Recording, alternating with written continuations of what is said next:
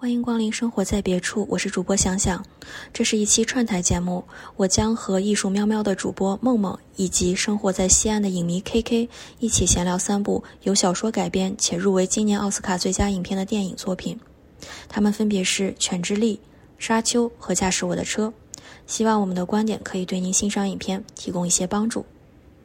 嗨，大家好，欢迎来到新一期的艺术喵喵。三月二十七号是今年奥斯卡的颁奖典礼，趁着这个时机呢，我就邀请到了两位影迷，跟我们一起来聊一聊今年入围奥斯卡的一些影片。这两位影迷，一位是想想，然后还有另外一位影迷叫 KK，我们让他们两个跟我们来打个招呼。Hello，大家好，我我是想想，然后我也有一个播客叫《生活在别处》。这次很荣幸可以参与关于奥斯卡的片单的讨论，很久没有聊电影了吧，所以也很开心能在这里，嗯，跟大家一起聊天。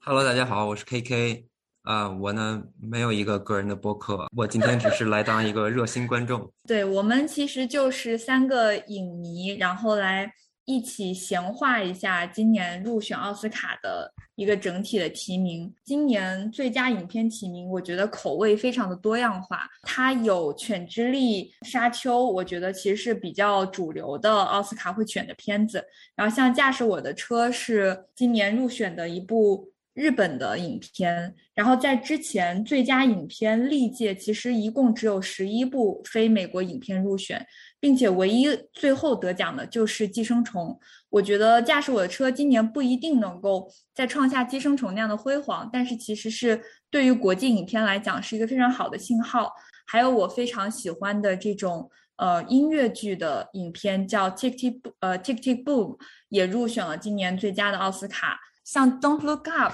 居然也能够入 选今年的这个最佳影片。呃，我觉得是非常有趣的吧。以前历届的奥斯卡，我不觉得会选像 这样子非常爆米花、有极度爽感的大片来入选它的最佳。给我的感觉，其实最近几年的奥斯卡其实是非常的，就是非常左的嘛。所以像《Don't Look Up》这样的影片入选，我觉得一定是它迎合了这样的一个价值观。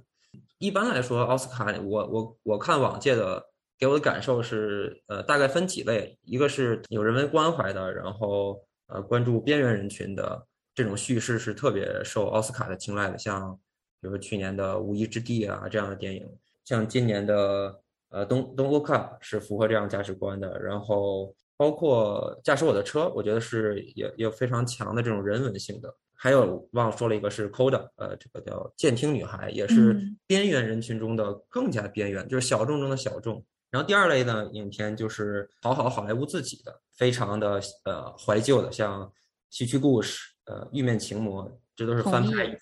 嗯，翻拍以前的经典的。还有一类呢，就是拍人物传记片，我能想到的之前的呃《花样女王》，就是讲滑冰的，还有呃《King Richard》是讲这个大小威廉姆斯，就是类似的吧。我大概能够感受到他为什么去选这些电影。个人的观感来说，今年的电影没有特别喜欢的，呃，其中一个重要原因就是通过他的奖项的提名可以看出来，它非常的散，很少有一个电影能够获得很多方面的提名。举一个最明显的例子，就是说，最佳女主角的提名，五个提名里面没有一个是入选了最佳电影的，所以给我的看电影时的观感，我会有一种很难沉浸在里面，因为表演确实。没有达到以往那些那些奥斯卡里面那么好的表演。然后最佳男主呢，五项提名，五个那最佳男主提名里面也只有两个人，呃，是在最佳影片里面，所以整体的观感并不是很好。想想有什么要补充的吗？借用反派影评就是播客的一句话，就是说奥斯卡是零关注。嗯，就是随着你看我们现在这个后疫情时代这样的发展，其实感觉从去年开始，奥斯卡好像已经。嗯，销声匿迹了。包括这次每一次在奥斯卡前那个金球奖，似乎都感觉没有像以前那样在网上有很多热议和新闻出现。作为观众或者是经常去看电影的人而言呢，嗯，我感觉就是对三大那种呃电影节的关注反而多于奥斯卡，确确实实的切身感受到了奥斯卡的一种偏荒吧。从去年开始吧。就感觉它本土的工业就是受到了一定的冲击，就是它的片单里头，就是它的呃这种多样化虽然丰富了，但是它的呃题材和表现，包括呃像刚才提到那种演员的表演啊，然后表演形式，好像慢慢的都让我们觉得索然无味，就是没有什么新鲜感了。呃，题材也很匮乏。到了今年呢，就有一种好像奥斯卡在 play 这种 political correctness 的这种感觉，觉得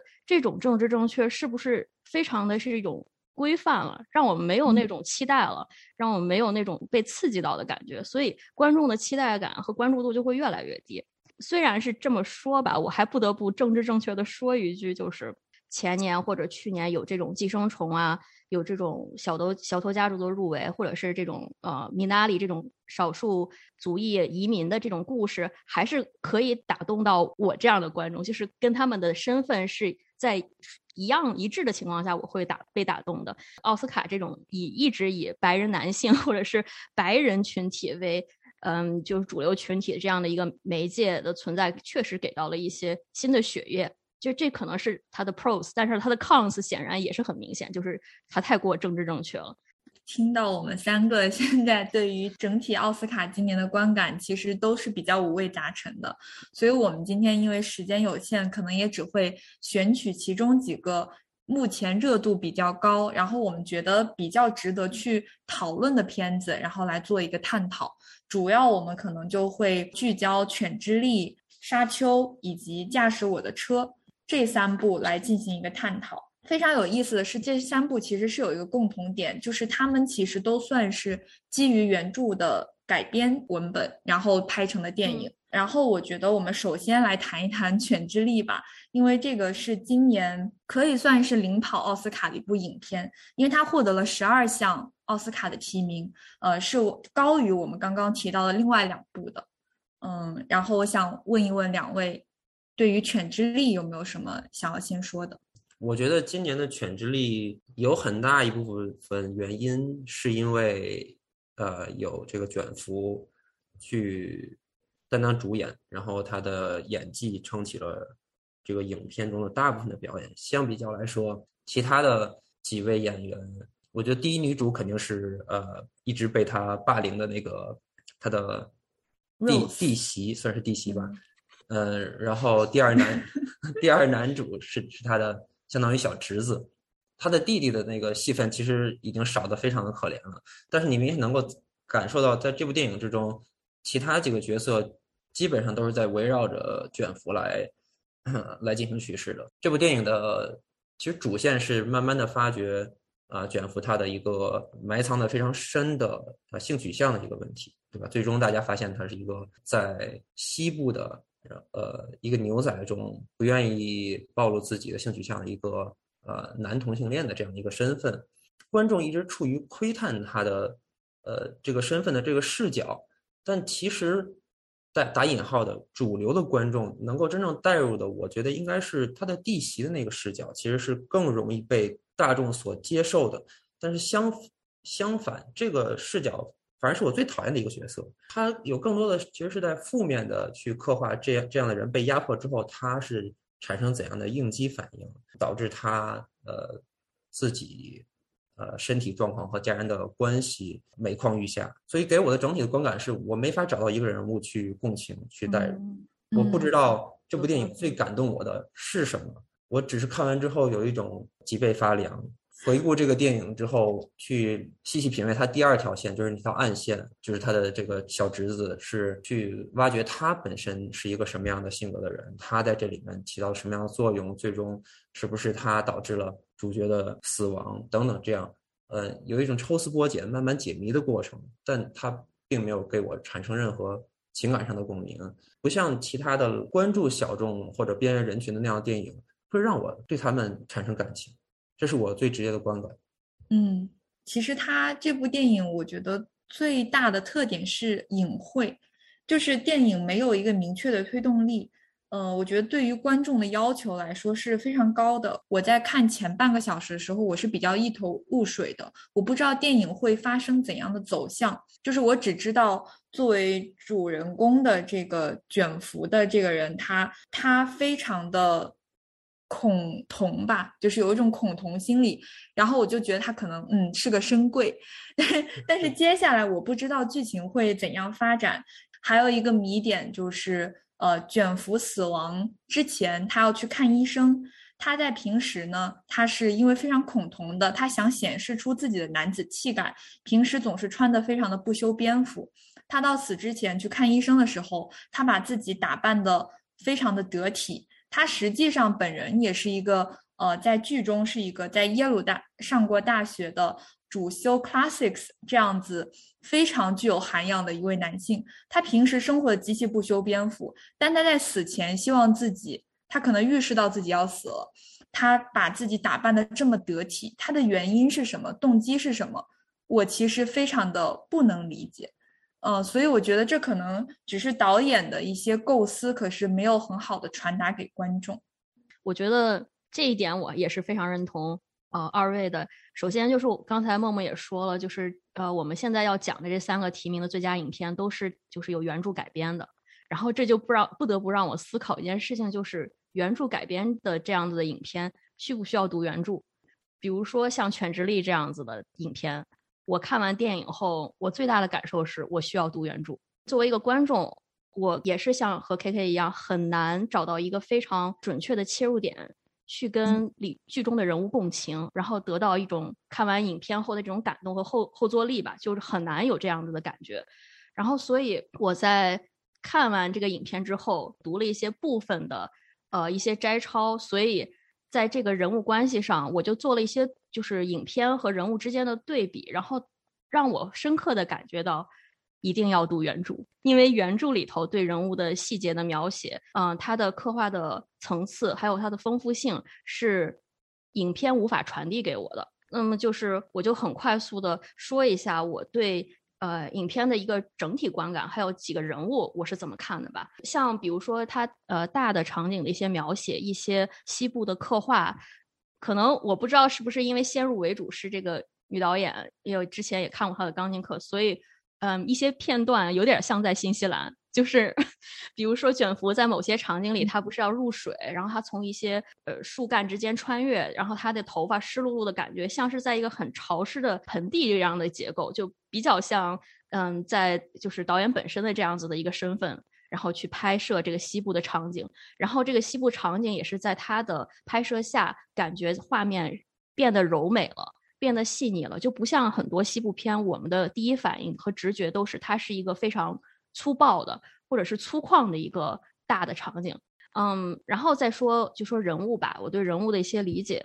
反正是在呃刚看影片一开始，他交代了母子的这样的一个关系，然后我能很明确的感受到，呃，Pete 就是 Peter，他是对有一个恋母情节在了，但是如何去刻画这个恋母情节，如果跟小说的一些片段对比的话，我觉得小说写的丝丝入口，就是比较露骨了，影片呢。呃，两个演员的表演，其实我觉得是有给他过滤了一些，嗯，那种很露骨的表达。这就是刚才梦梦说的隐晦，就是确实在一开始我不太清楚母子二人的关系格外的特殊，可能就是这个隐晦隔就是过滤了。然后再其次就说 Peter 这个人呢，我觉得也是非常的有趣的，在小说里，就是他他的观察力惊人，然后他的喜好也是比较癖好比较特殊。所以，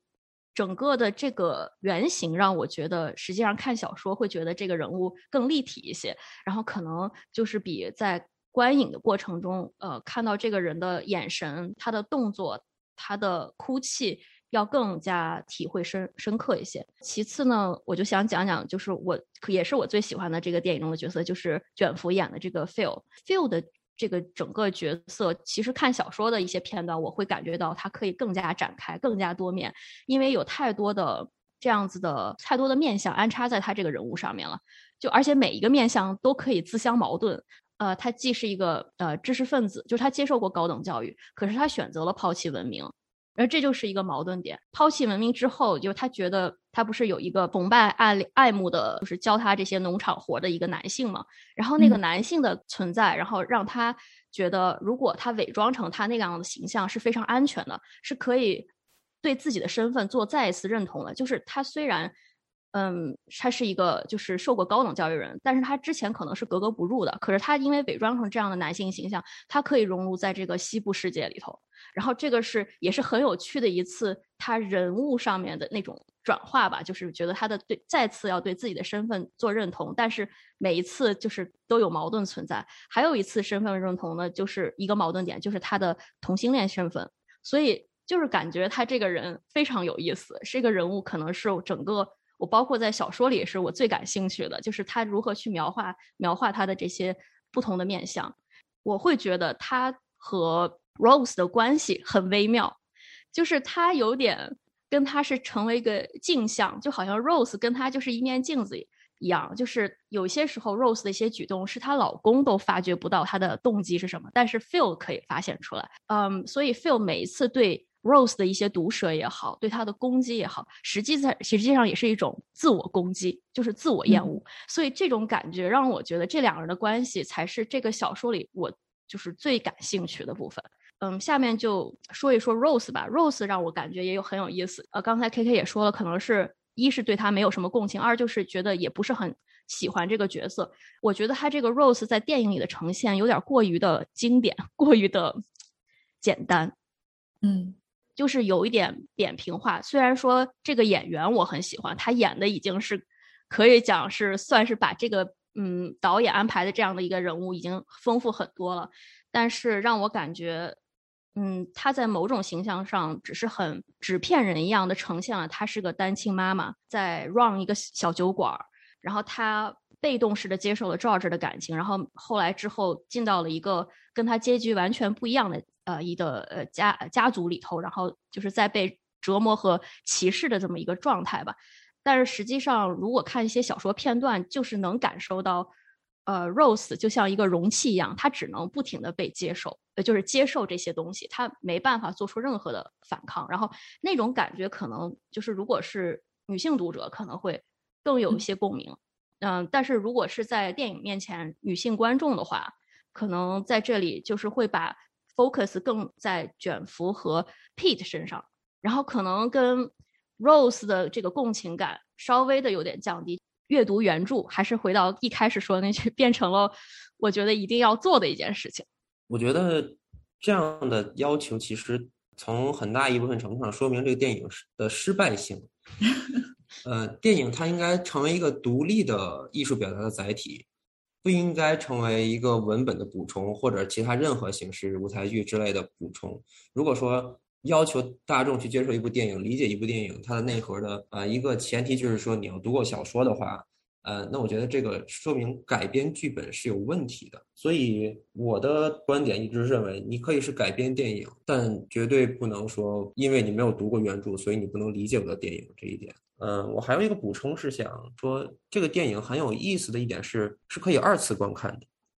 二次观看的时候是会有非常不一样的体验的，因为我们在第一次观看的时候，基本上是完全带入了卷福这个角色。卷福这个角色，我觉得已经非常非常丰满了，但是他并没有完全的去，就是还有很多地方，我我其实是很好奇的，比如说他为什么从原来的那个耶鲁回来，是不是在那边遇到过？因为出柜遇到过的挫折啊，是什么促使他做成了做了一个这么大的一个改变？这个对于观众来说是完全不知道的，而且是让我感到非常好奇的，是不是那边还有一个类似这样的故事，在那边受到了一个什么样的启示等等这样的？有时候我会甚至有一种电影看串了的感觉，我感觉是他在那边二战，然后他是。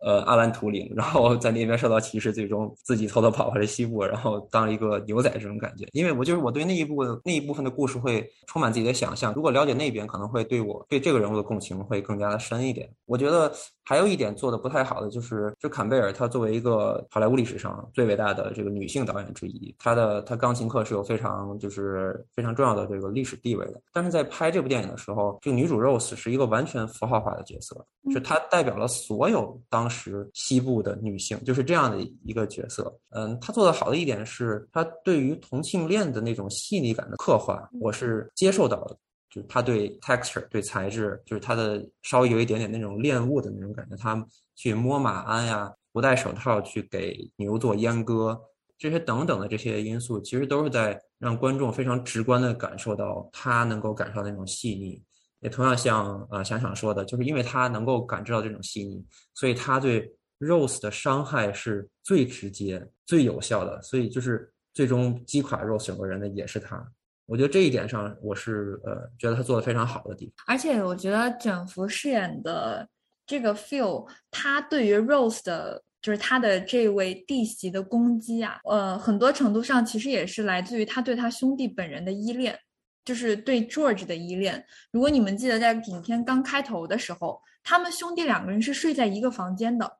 然后呢，他的那位兄弟 George 虽然很木讷，整个人很呆板，但是他有一个文明人的要求，他洗澡他得用用这个浴桶，他得去把自己洗干净。然后 Phil 的话，他就是平时脏兮兮的，他只有自己独处的时候，他去河边，他才会非常的爱惜自己的身体，去感受 texture。所以他其实有一种感觉，Rose 是把他的兄弟 George 给抢走了。那他他的生活中现在已经没有什么别的他能够真正的情感上依赖的对象了，这一点我觉得也是激发了他对 Rose 攻击的一个原因。但是这这又是一个问题，就是我在看这个电影的时候，我所有的关注点都在卷福，就是 Phil 这个人身上。可是，如果用一句话来简单概括这个电影的话，它其实就是一个男孩子杀死了一个欺负自己母亲的人的故事。然后我们再拓展一下，就是欺负母亲的这个人是他妈妈改嫁的这个人的哥哥。再拓展一下，卷福这个人是一个同性恋，然后跟杀杀死卷福的这个人一样都是同性恋，他们有一种身份上不同的自我展现。所以我觉得他这个故事的内核没有表现出来，它过于隐晦。还有一点就是，你必须回头看这部电影，才会发现电影开头其实是有画外音的。就是这个 Pete，他其实是有走到一个墓前，那个墓是他爸爸的墓，然后他爸爸以前也是一个医生。那这些点其实作为，我觉得作为一个观众，我在看第一遍的时候，我是会完全忽略的。我只记得他是一个在。这样一个牧场农场里面显得像一个异类的男孩子，然后他妈妈自己经营一个小餐厅，我也只记得他在那儿摆弄一些呃，就是折纸，然后折成花瓣的形状。可是实际上当时有很多话外音。首先，他母亲刚刚出场的时候，就是 Rose 刚出场的时候，去他的房间折叠床单，对 Pete 说的一句话是让他去杀三只鸡。这件事情我们根本就没有意识到。这么一个肉呃瘦小的一个男孩子，他其实所有的像这种残忍的活计，就餐馆里面的这些东西，是他去完成的。而且电影里面就是缺乏了很多我觉得应该去交代的情节，比如说这个电影的女主人公，唯一的一位女性 Rose，她在改嫁 George 之前，她是一个怎样的生活经历，其实是没有得到交代的。这也是为什么电影里面我们看起来这个女性她非常的呆板，她不过是一个。改嫁了，然后在这个生活里面郁郁寡欢的家庭主妇，然后我们甚至觉得她也没有受过好的教育，然后她改嫁的这个家庭相对来说比较上流，那她自己融入不进去。而实际上在小说刚开始的时候，其实讲了 Rose 以前她其实应该是一个过得比较快乐的人，她的她其实是中产，对她不是一个所谓的嗯不是就是生活不太好的女性，她其实是还不错的。对于这个女性的多面性，我们没有看到很好的展开。整个电影里面唯一展现了多面的，就是卷福那个角色 feel。我我觉得这样的处理其实说明了，呃，就是我刚才那个观点。我觉得这个电影它其实是脱离了电影是脱离了它原来的文本的。呃，很明显的一点是 Peter 的视角去讲述这部电影的，所以呃，他可能也并不想展现一个像他母亲那样的角色。我觉得这个电影的结构更像是一个老年同性恋，或者说一个中中年同性恋和一个少年同性恋之间，他们两个人之间的一种交流和对抗。结构上来说，他们两个都有一种在报复的行为，他们呃，不报复的对象是不一样的。电影其实对这个 Peter 也展现了很多关于他呃非常细腻，关于他呃稍微有这种打引号的这种女性化的这种特质。我们可以感受到，到电影的后期的时候，呃，Phil 是对 Peter 他是逐渐的产生了好感的，他们两个人之间的距离是在不断拉近的。他慢慢的可能在身上看到了自己曾经的影子，并且去让他触碰了不让其他任何其他所有人触碰那个马恩。这就说明其实是让他走进了自己的心理世界，就是就我觉得这是两代有同样困惑的人之间的一个交流。当然，最后最大的一个线就是说，他反而因为这个原因失去了自己的生命。这是一个怎么说呢？从这两个人角度来说，他们两个都是成功实行了报复的。Phil 成功击垮了那个夺走他兄弟的女人，Peter 呢杀死了那个欺负他母亲的那个男人。在这点上，他们两个其实是非常非常的相似的。我觉得，呃，我们可能聊了很多这个电影。我们觉得不好的地方，咱们可以，是不是可以多更多的去讲一讲你喜欢这个电影的？我要先补充一点，就是你说他们两个都成功实现了报复，这也是我觉得我们该怎么去理解这个电影标题《犬之力》的一个角度。犬之力，我去查了一下，它是选自《诗经》第二十二章第二十节的一句话，呃，中文就是从刀剑下拯救我的灵魂，让我的爱人远离邪恶。那英文就是 deliver my soul from the sword, my darling from the power of the dog。就 the power of the dog，犬之力其实就是邪恶。但是我看了导演就是简坎佩尔的一个采访，他说，as the title stands, the power of the dog is all those urges, all those deep, uncontrollable urges that can come and destroy us。他说的这个邪恶。 呃，是我们来自我们每一个人内心可能都有的这个邪恶，或者说这个欲望，所以可能它表展现的不只是 Peter 这一个人，可能也代表着呃 Phil，这个可能是导演想表达的一个更宏大的主题。然后接着你刚刚说喜欢这个电影的地方，首先我很喜欢整个电影的色调。像那个想想刚刚说的，你看到了就是 feel 去洗澡啊，还有什么的时候，有一种拍摄新西兰的这个感觉。然后我是。非常喜欢这种他描写的这种让我觉得比较安静的整个的色调的观感。我觉得他选角也选的真的是太绝了，就是这个里面非常没有存在感的人物 Rose 和 George，他们在里面演一对夫妻嘛，他们现实中也是夫妻，然后在里面演的也是极其的平平无奇，你感受不到这两个人之间已经有什么。爱情就是他们之间那个恋爱的过程极其短暂，不是说优点吗？怎么又变成缺点了？我觉得这是好的呀，就是他描绘出了这个现实中夫妻应该有的感觉。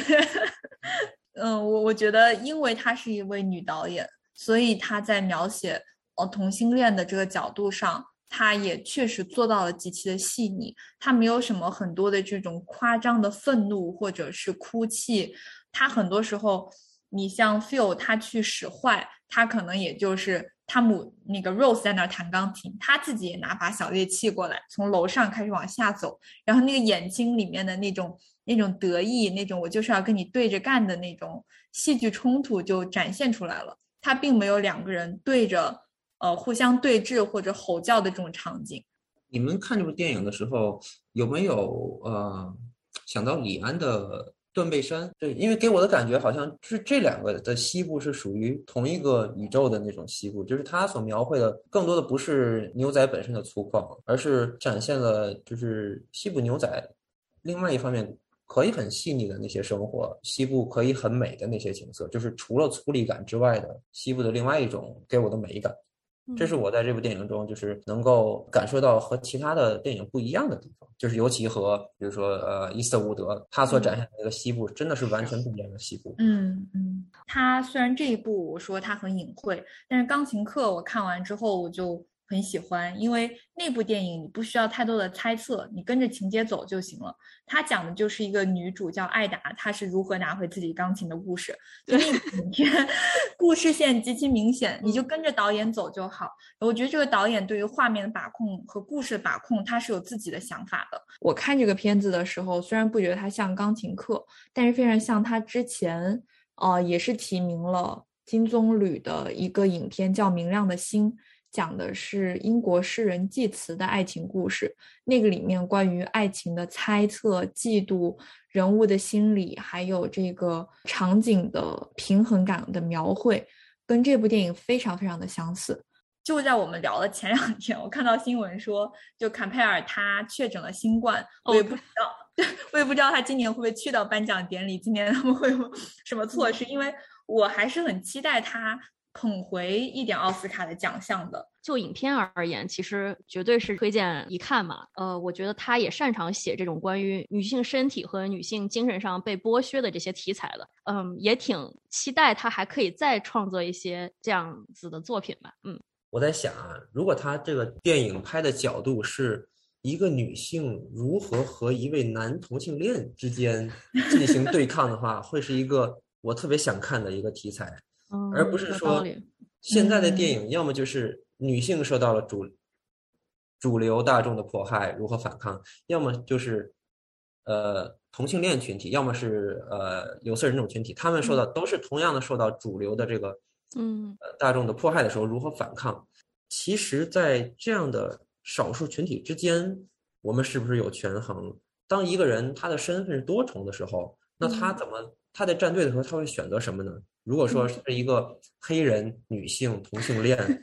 那当这些群体之间，他需要选择一个战队的时候，他要怎么选？那这样的其实这样的挣扎，我觉得反而是现在很多人他要面临的一些问题，因为我们经常看到的就是有些黑人会去攻击同性恋，然后有些女性会去攻击男性黑人。其实这样的矛盾它本身是存在的。呃，那 Me Too 运动它是不是和呃这个 Black Lives Matters，他们之间，他们是不是同样站队的？那 Asian hate 是不是和呃 Me Too 运动之间他们的 connection 是什么？其实我们的作品里面很少有展现这些角度，更多的是只是刻刻画一个，然后把其他剩下所有的人都当成对立面，然后去进行攻击。这样的话就需要更就是导演，还有就是在文本和这个剧编剧上，剧剧作上有更高的要求，就是关于。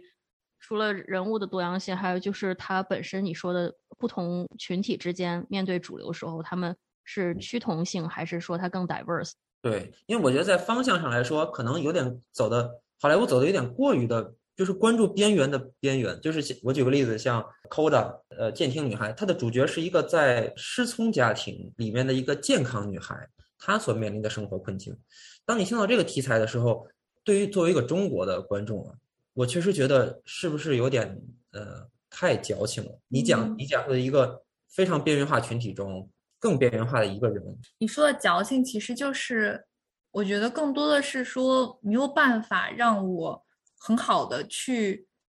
就怎么说呢？就是说对我可能没有太大的影响。我看的时候可能会共情主人公的命运，但是也就完了。我没有更多于高于这个的感悟，因为我光看这个电影简介。我就已经知道，我也许会为他的命运感到共情了。对，然后，那像这个《犬之力》，我觉得是另外一个问题，是他的故事过于复杂了。《监听女孩》对我来讲是故事过于简单了，它就是一个励志青春片，只不过说它包上了一个更让我会去共情的一个外壳，就是我知道我看这个电影可能会流泪，但是你说我冷静下来，我我会说这是一个五星电影吗？我觉得不应该有那么高的分，我会觉得故事太单薄。然后《犬之力》是那种看完了我会去回味的电影，可是我静下来我会反思，这样的电影 跟我有什么关系？就跟我有什么关系？就是我好像也不应该给他五星。好的电影其实我觉得永远就应该是像《泰坦尼克号》那样的，就是 真的就是就是所有人，不管你是什么背景、什么身份，你能从里面看出点东西。就我哪怕只是感动他们的爱情，或者是我去还关注到了一个阶级之间的阶级之间的抗争，我关注到了这个呃大的波涛里面人的一个生存困境。就是我觉得电影是应该有多层次，但是它应该在浅层次里面也能传达一些东西，那样才是好的电影。哎，当然这这个是观众太吹毛求疵了。我们可以聊聊更大的好的 波涛。嗯，更大的波涛，但是这部电影毫无波涛，因为它全是沙子。嗯，就聊一下《沙丘》，因为它呃奥斯卡获了十项提名，它仅火热程度也就是说仅次于《犬之力》。我不知道该给怎么给它归类，但是主流上说它是一部科幻电影，因为它是也是基于一部非常伟大的科幻小说改编的。其实对这个电影聊之前，我特别想问，呃，你们都没有看过原著对吧？没有勇气看，翻了一页，然后觉得，嗯，这一万年前的事儿还没读懂呢。我看了二十分钟，然后放弃了。对，所以我特别好奇的是，在不读原著的情况下，你对这部电影，呃，像科幻设定，还有它的故事，大概它讲的是什么样的故事？你们有没有看清楚，或者导演有没有讲清楚？我觉得这一点是非常重要的，因为科幻不同于其他的电影的是，它有一个让大众去理解设定这样的一个前提，这一点是呃，可能科幻电影有别于其他电影的一个非常重要的区别。嗯，我觉得。看起来像是一个不知道的过去，但是它里面的东西却让我觉得存在于遥远的未来。那地方又极其的缺水，可是它有很多镜头却展现大家把口水吐出来，然后继续去做那种 drip coffee，就是太有趣了吧？这么干的地方，大家还要吐着口水去喝自己用吐着的口水做出来的咖啡，这个一直哦，我我真的是觉得你说的太精妙了，确实就是。我就承接一下回答那个问题吧。我觉得，首先这个电影在我看的时候，我没有看原著，但是我看懂了。这个看懂的也有一个前提，就是我们都看过《权力的游戏》，我们都看过《星际大战》，我们都看过，比如说《异形》，嗯，就是我们都看过《风之谷》里头的沙那个虫王，我们都看过 blah blah blah，比如说呃《进击的巨人》里头那个主角，他可以看到。呃，前世今生的那些场景，我们都看过这些东西，但是这些东西，这些东西都从哪儿来的？从沙丘来的。所以，在这个前提下，我看懂了沙丘，就是无论呃这个导演怎么，就是他怎么变着花样的去呈现这个故事，我觉得我都有信心看懂。就是在这个前提下，所以回答刚才 K K 的问题，我看懂了。嗯，我觉得这是他做的非常好的一点，就是相为什么这个 project 这么难？但呃，可能我没有讲啊，就之前有。呃，很多大导演去尝试去拍《沙丘》，大部分是失败的。即使拍出来的，像那个戴维林奇的，他都是不愿意承认这部电影是自己拍的这种感觉，因为因为他觉得这是他人生中不愿意回忆的一个非常，呃，像像梦魇一样的一段经历。所以如果说抛开它本身的拍摄难度去讲这部电影，可能是不公平的。这就是为什么大家对于这部电影现在评价如此之高。就是一方面不了解它背景的人可能会觉得，呃，不知道它讲的是什么。然后虚高了，甚至有人看着睡着了。但是另外一方面呢，因为这个作品是一九六几年、六五年还是六一年就已经问世的畅销书，在在美国已经是，甚至说整个全球的这个呃科幻界已经被奉为圣经了嘛。所以它能拍出来是已经不是一个小众的一个一个事情，它是一个全球瞩目的一个一个事件。嗯。然后像刚才想想说的，就我引用牛瓦自己他说的话，他说其实《星球大战》。借鉴了很多沙丘的元素，嗯，那问题就是说，如果他拍沙丘的话，我怎么样能拍出来一个跟星球大战不一样的东西？就是我是不是展现出来一个世界，就是让大家既能够明白，又不觉得已经就被别人拍完了？嗯，我们可以看到很多这种已经被用用烂了的桥段。这个当然是我个人读作品的时候，我也感受到这些问题，就是说。但是我觉得，在至少从科幻电影这个层面上来说，他已经做到了很好的一点，就是既让大家不觉得莫名其妙，又让大家觉得是一个新的东西。嗯，我刚才一直想笑，sorry，我刚才想，因为刚才梦梦戳到了我的一个笑点，就是关于我可能看不到他的过去，但是我好像看得到他的未来。为什么？就是 我之前跟朋友聊天的时候也提到，刚看完《沙丘》很震撼，不拉不拉，然后就说为什么《沙丘》那个时代没互联网呢？就是，后来就说，其实，在原著里头，就有一个看过的人说，是因为他们在某一个时代里头，因为这个 AI 机器人的呃，有发动过一次圣战，然后导致后面他们觉得不使用这些任何，就是你知道我们现在社会里想象的这些高科技 AI，所以他们就销毁了那样的文明，然后存在于像我们现在看到的沙丘这样的世界里，所以我就觉得看不到过去这件事情。对，就是提供了很多笑点吧，我觉得，嗯嗯，对于科幻设定这件事情，我觉得是这是一个所有的科幻题材的一个通通要解决的就是问题，就是说我们对于科幻设定是不是认同这一点，这个问题其实是很难去解决的，尤其是对于一部在半个世纪之前问世的作品，你去讨论它设定的本身的是不是符合我们现在认为的这个科学观。我觉得是很难的，他很难做到。如果他真的做到了，那他也太牛了。作为一个科幻作品，他可能另外一个特别重要的的我们评论它的点，就是他自己是不是自洽的，就是他设定的这个世界是不是他自我能够形成一个很完美的解释？比如说，香料是一切东西的动力，包括是超能力的动力。至少在原著中，我觉得他他讲的是非常的自洽的。同样的，我我因为我读了原著，我可能会受到有这样的这个 bias。如果没有读过原著的话，那对于这样的设定，大家是不是觉得它有没有自相矛盾的地方？呃，通过两位的这个。呃，描述好像是没有的，除了一点就是关于咖啡。对，喝咖啡这件事，喝咖啡这件事情，我个人也是觉得，就是这可能是一个，就是美国主流社会它一个不可或缺的生命中的一个元素。可能咖啡对于美国人就相当于香料对于沙丘人的那种作用吧。所以在这个赫伯特他做自己作品里面，他就默认的觉得咖啡是一个未来所有人，不管你在任何星球，即使在没有。水的就水资源非常缺乏的地方，你也要喝咖啡。那这点是我现在想起来是蛮好笑的。对，所以说这部电影真的是全程无尿点，是真的无尿点。你知道，就我我，因为它有三个三个多小时，所以当我看到他们在极度缺水的情况下还要喝咖啡的时候，我就觉得更干了，因为咖啡本来就会让我觉得更干。嗯。我在看《沙丘》之前，我可能对导演维伦纽瓦的一个整体感官就是，哦，他是个加拿大导演，因为我也是，你知道，在加拿大生活很多年，然后我能感觉到他视觉和视听语言上的一种平衡美，而且他有一些固定的用的一些摄影师在前作里头都都是一直在用他们，然后包包括像二零一零年开始就是那个焦土之城。之之后，他就一直是呃用了一些好莱坞的一些摄影师啊、剪辑师，然后你就能感觉他一步步在往某一个点迈进，然后但是好像总差那么一点儿，这就是我对他之之前的印象。《边境杀手》是我最喜欢他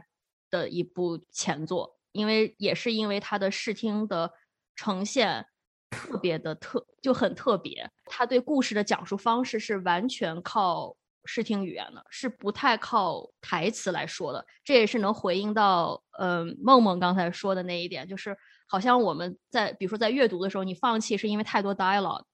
嗯，但是在这个电影里，你会一直看在听，我甚至觉得我是听完了整场沙丘，我不是看完了整场沙丘，就这种这种体验特别深，所以在看完沙丘之后，我就突然觉得我好喜欢维伦纽瓦，我就是之前好像没有对他有一个。类似于崇拜的感觉，但是在这之后，我有了这种感觉，因为不光是因为他的改编，他没有那么大的野心，说我要像大卫林奇一样，我把第一本书都给改，他只是改改了第一本书的一半儿，然后给你铺垫了世界观，给你打下了一个基础，让你知道，呃，这个新能源的战争，呃，就这个抢夺是它是怎么是一个什么样的背景啊？我就是有已经有到了一种。膜拜的地步了，我就非常的享受这个整个电影给我带来的感官上的冲击，所以，嗯，包括他把声音、把人声、把音效三位一体的这种融合，我我都觉得整个现就是在电影院里是超常享受，尤其是在疫情这个阶段，已经很久没有踏入电影院，突然之间。感觉被维伦纽纽瓦喂了很多的，就是有营养，你知道吗？所以就很开心。嗯，我就想表达一下这种对这个影片的过度的不理智的喜爱吧。嗯嗯，就首先维伦纽瓦这个导演，虽然我不是很了解，但是我看过的他的影片我都喜欢，就我没有不喜欢的。那个《边境杀手》《焦土之城》《降临》《沙丘》这这几部我看过，我都很喜欢，因为我觉得这个导演是一个。无论是画面、声音，还是你说的这个故事的台词上非常干净利落的导演，他没有很多很多余的话。然后还有一点就是，我觉得维伦纽瓦的这个《沙丘》做到了一个非常好的大荧幕作品。我觉得太难得了，我觉得是一个为了大荧幕观看而拍摄的作品。上一个让我觉得只适合在影院观看的奥斯卡提名片，还是一九一七，然后一九一七最后也没有拿到最佳影片，我觉得非常非常可惜。所以我其实很希望今年的《沙丘》能够拿下这个奖项。嗯，我觉得既然咱们就聊到了呃牛娃呢，可以就是先聊聊他的整个一个这个拍电影的这一个历程吧。呃，刚才问我说他这个台词很少啊，呃，我觉得很大一部分原因是因为他英语不太好，他是他是一个法语区长大的，我不同意，虽然他是魁北夸，但是他英语是还可以。我我发现他只有《焦土之城》这部法语电影呢，他是自己编剧的，其他剩下所有电影都不是他的编剧，包括《降临》啊，那个呃《西卡罗》就《边境杀手》这样的电影。对对，所以他在入奥斯卡之前，他在进入奥呃就是好莱坞之前，他是算是作者性导演，他有自己编写，但是一他一旦进入到呃，好莱坞之后你就看他只是 director director 这种，呃，那可能是因为他无法在这个语境下做到做到一个非常更好的一个叙事吧，呃，但是确实是你能够看出来他在整个电影的艺术风格上是一以贯之的，是有一种非常强调呃氛围渲染，就是喜欢拍巨物，喜欢拍呃航拍，喜欢拍地貌的这样一个导演，我觉得，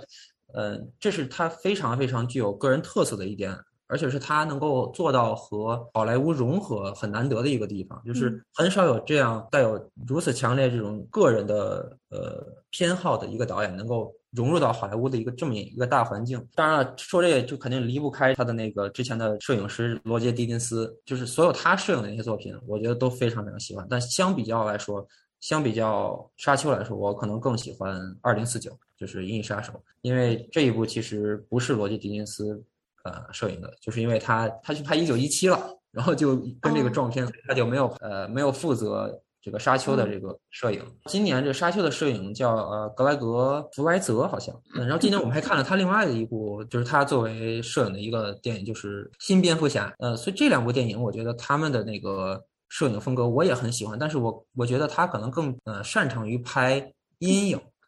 拍呃暗光比较多的地方，所以当看沙丘的时候，我其实更喜欢他最一开始拍主人公他们原来所在的那个家园的那个星球。哦，他那个懂你意思了啊。他们那里面呢，就是呃白光更少。他他的那一幕让我让我直接就想到了普罗米修斯。他在这个艺术设计上是其实是展现了一个非常大的飞船和山水的一个对比。这给你一种非常强的这种神秘感，是你不能够理解的那种科技感，并不是我们现在看到的科技，就是你一眼望去很有科技感，很现代，你甚至可以猜到它里面的内部结构大概是什么样子。但是，呃，像沙丘啊，像普罗米修斯，甚至像呃降临的时候，它所展现的宇宙飞船、未来科技，其实更多的是只是一个巨物。是一个非常大的一个几何的一个立体，你也不知道它里面它是如何飞起来的。它打只有它打开舱门的一刹那，你才知道哦，原来舱门在这里。我觉得这是我非常喜欢的一点。像这种设计，它是 timeless，它不不会受当前的我们对于科幻的这种理解的影响。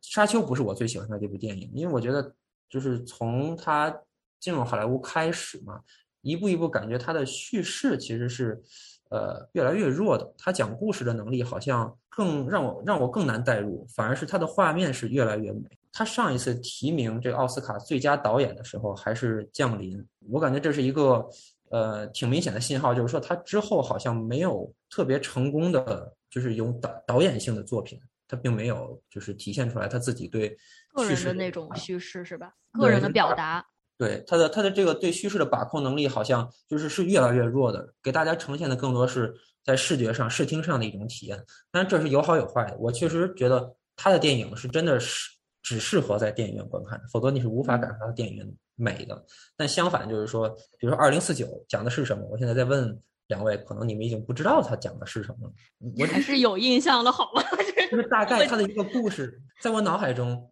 更多的是。呃，那几幕场景的呈现，就是它真的深深的印在我脑海里，就二零四九的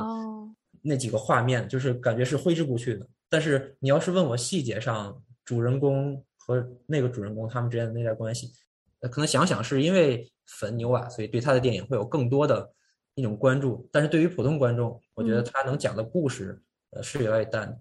嗯，我觉得维伦纽瓦他就刚刚一直在说他的这个视听音效效果非常好。其实应该说一下他给他配乐的汉斯季默。汉斯季默，我自己看到说，因为新冠疫情。所以沙丘的 所有的这个配乐，他都是把自家改造成了录音室，在家里面录音的。我觉得太厉害了，因为沙丘的那个配乐是能够让我在三十三个小时保持清醒，然后持续观看它的最主要原因。每一次在我觉得剧情好像有一点平淡，我好像有点走神的时候，那个配乐一响起来，我就觉得哇，这真的是大场面，我就会觉得虎躯一震。对我，我提一句啊，就是汉斯季默本来是呃要去配乐《信条》的，但是因为呃包括牛瓦他们两个人都是沙丘的这个非常忠实的粉丝，所以汉斯季默就拒绝了《信条》。然后，因为他本来是诺兰的一个御用的那个 composer。我我就补充一下吧，就刚才呃 K K 说关于他牛瓦这个叙事好像越来越弱，但是视听好像越来越强。实际上，呃，在我理解。包括作者表达，或者是整个电影的表达上面，视听在我理解上面是叙事的一部分，所以我并没有把它两者拆的特别开。但是我同意的一个观点就是，比如说他是不是某些叙事越弱，我觉得是他个人的叙事、个人的表达有一些渐弱，这可能也跟环境有关。比如他他是在好莱坞创造这个一个大型的宏大叙事的影片了，他已经开始借用原著来做。改编了，所以他个人的表达就呃慢慢的就渐弱了。因为我比较关注作者电影、作者导演嘛，所以我就可能会去关注，比如说这个作者他喜欢表达什么，他个人 focus 在哪个题材上。那么比如说我们去看呃《犬之力》的导演，可能他 focus 在这种女性剥削、性少数群体，可能是这方面。那我们想一想，维维伦纽瓦他他他喜欢表达什么？我能想到的是他。在很早之前拍的一个，还在 Montreal 的时候，呃，他拍了一个关于当时蒙特利尔有一个高校，呃，Polytech，然后他有一次无差别的屠杀事件，然后他可能想表达的是对暴力的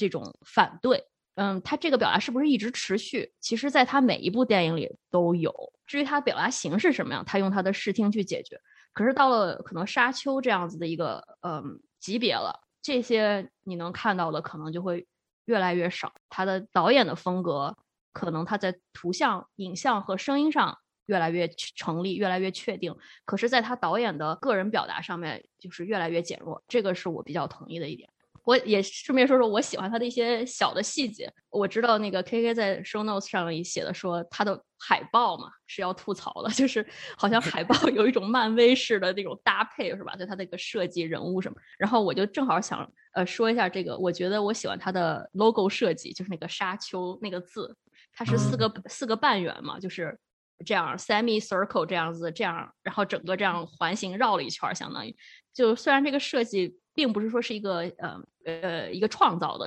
这种呃 typographic，感觉用在这里头就有一种轮回的感觉，有一种宿命感，所以我很喜欢它这个嗯沙丘这个文字的设计。在其他方面，比如说它在这个人物上的一些设计，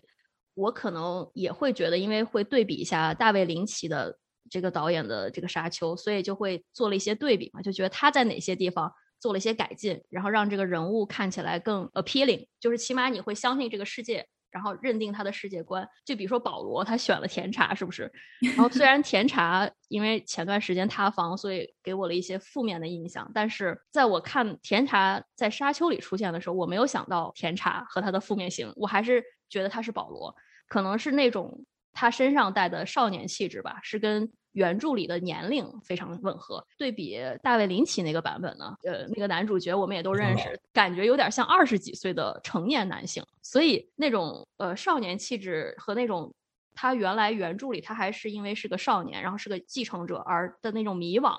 他就丢失了很多。其次就是这个 Lady Jessica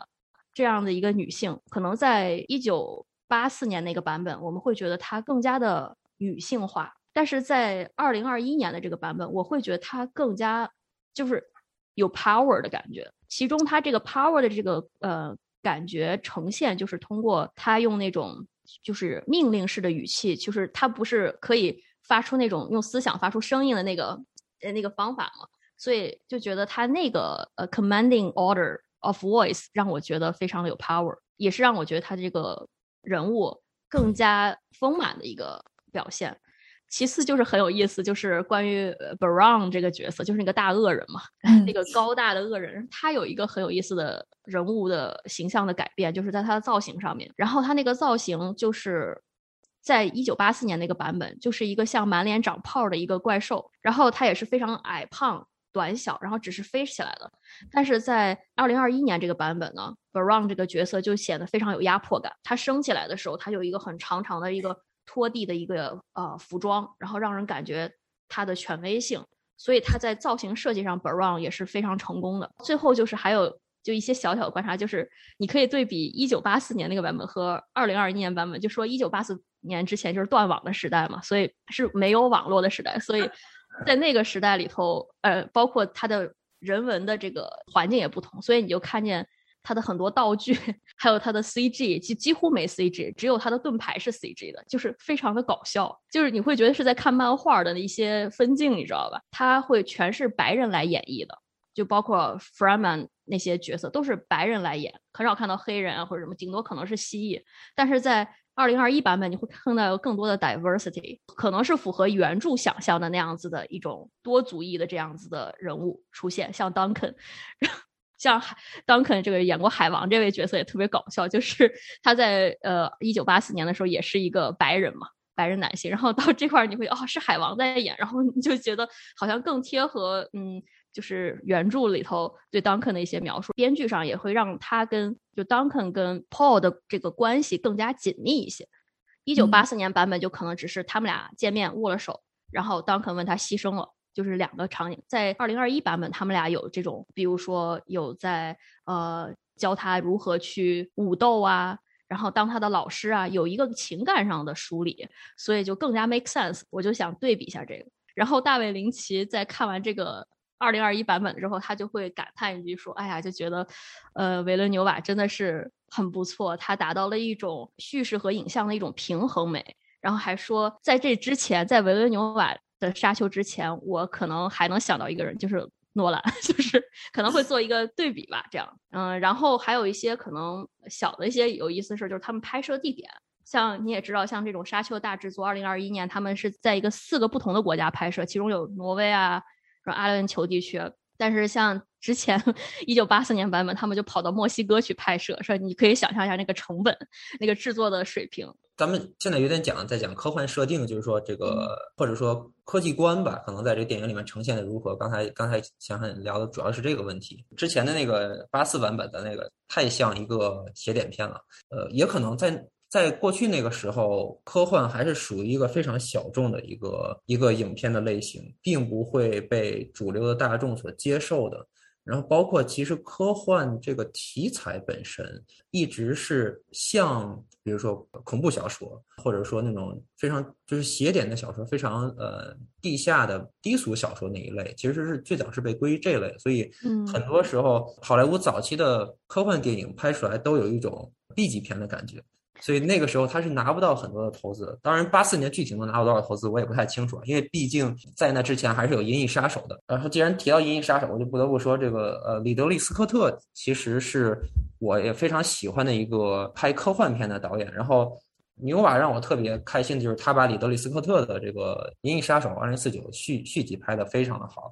所以我觉得他肯定是受到里德利·斯科特的在在这种呃 production design 这方面的一些。影响的，因为我在这个电影中看到了很多像以前里德斯科特的影片的影子。刚才想想说展现那个哈克南男爵的那个那个场景的时候，让我一下子就直接对应到了异形，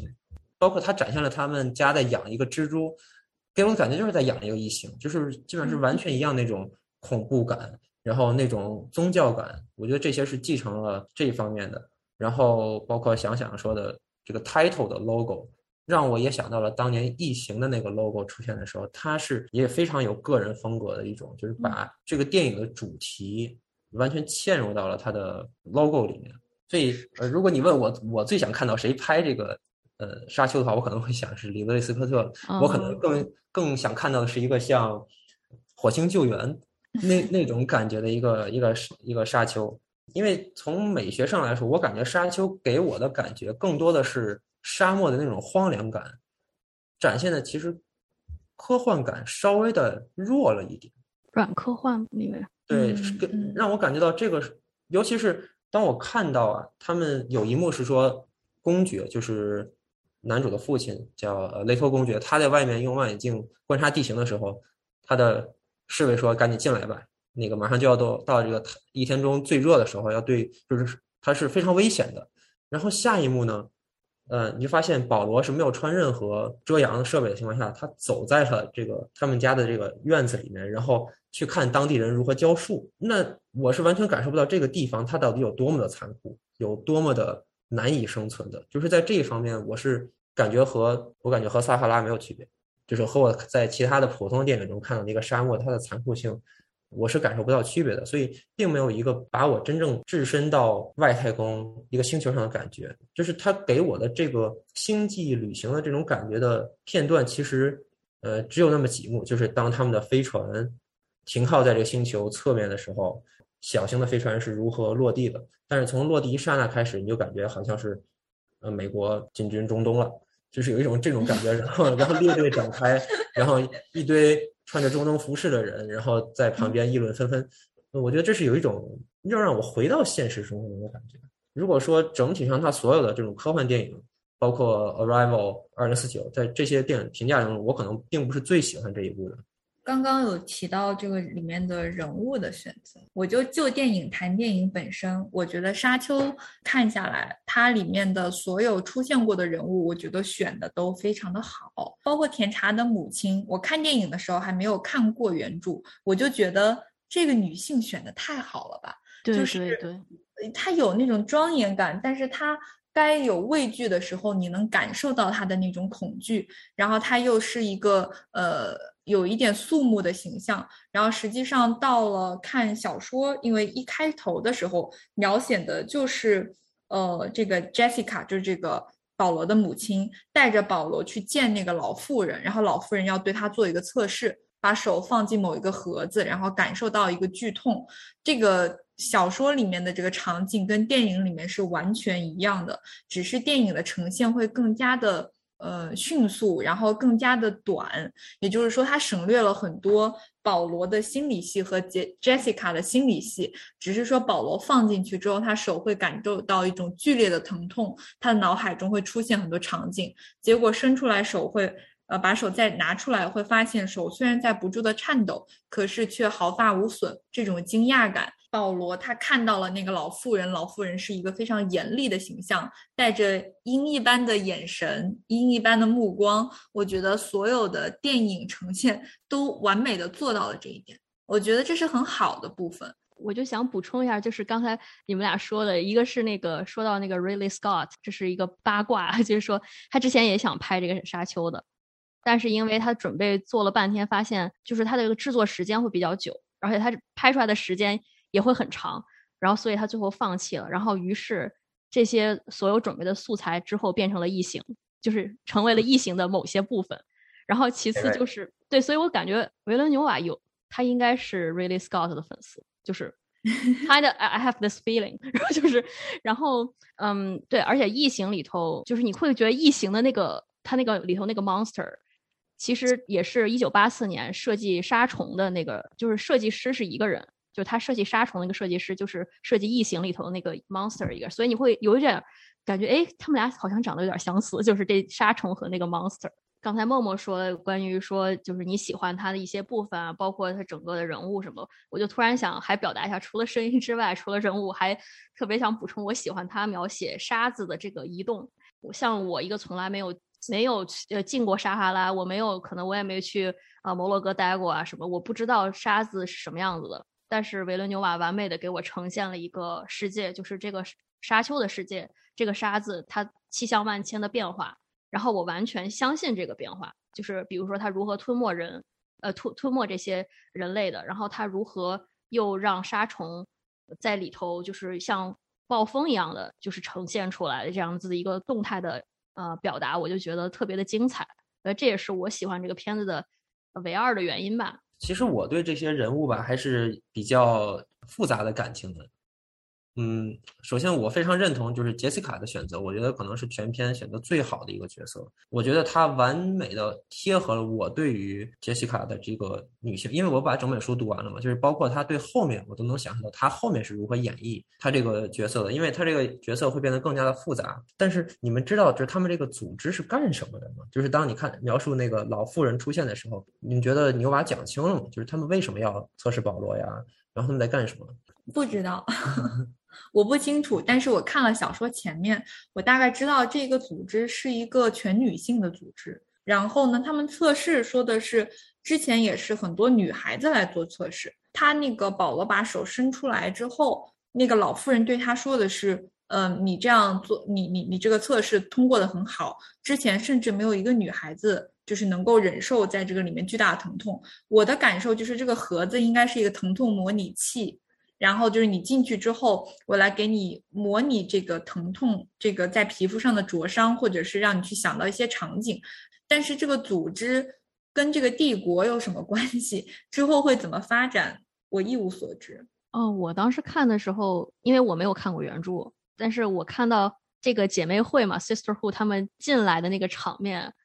让我觉得很有仪式感，很有神秘感，所以让我非常对这个组织感兴趣。然后我好像听说他第二季不是也在筹备嘛，好像是会要深入的去挖掘一下这个姐妹会的它的由来、它的历史，所以我觉得这是一个铺垫吧，就对我而言，嗯。牛马说的是这样，牛马他说，呃，我不想把这个电影就是被切割成无数片，然后只展现成一片，所以他把这个电影做的非常长，并且是一开始就打算拍成两部的，为了能够更多的展现他的信息。但是呢，其实有一个矛盾的就是一点，就是他在拍第一部的时候，并不像《指环王》那样是连着拍的，他在拍第一部的时候是不知道自己能不能拍第二部的，是上映了大概。三四天之后，然后才给了一个 green light，然后华纳才给了 green light，说你可以继续拍第二部。所以其实我觉得在这里面可能有一些是，比如说这种营销上的一种措辞。我我感觉他还是比较忠实的还原了原著的，但是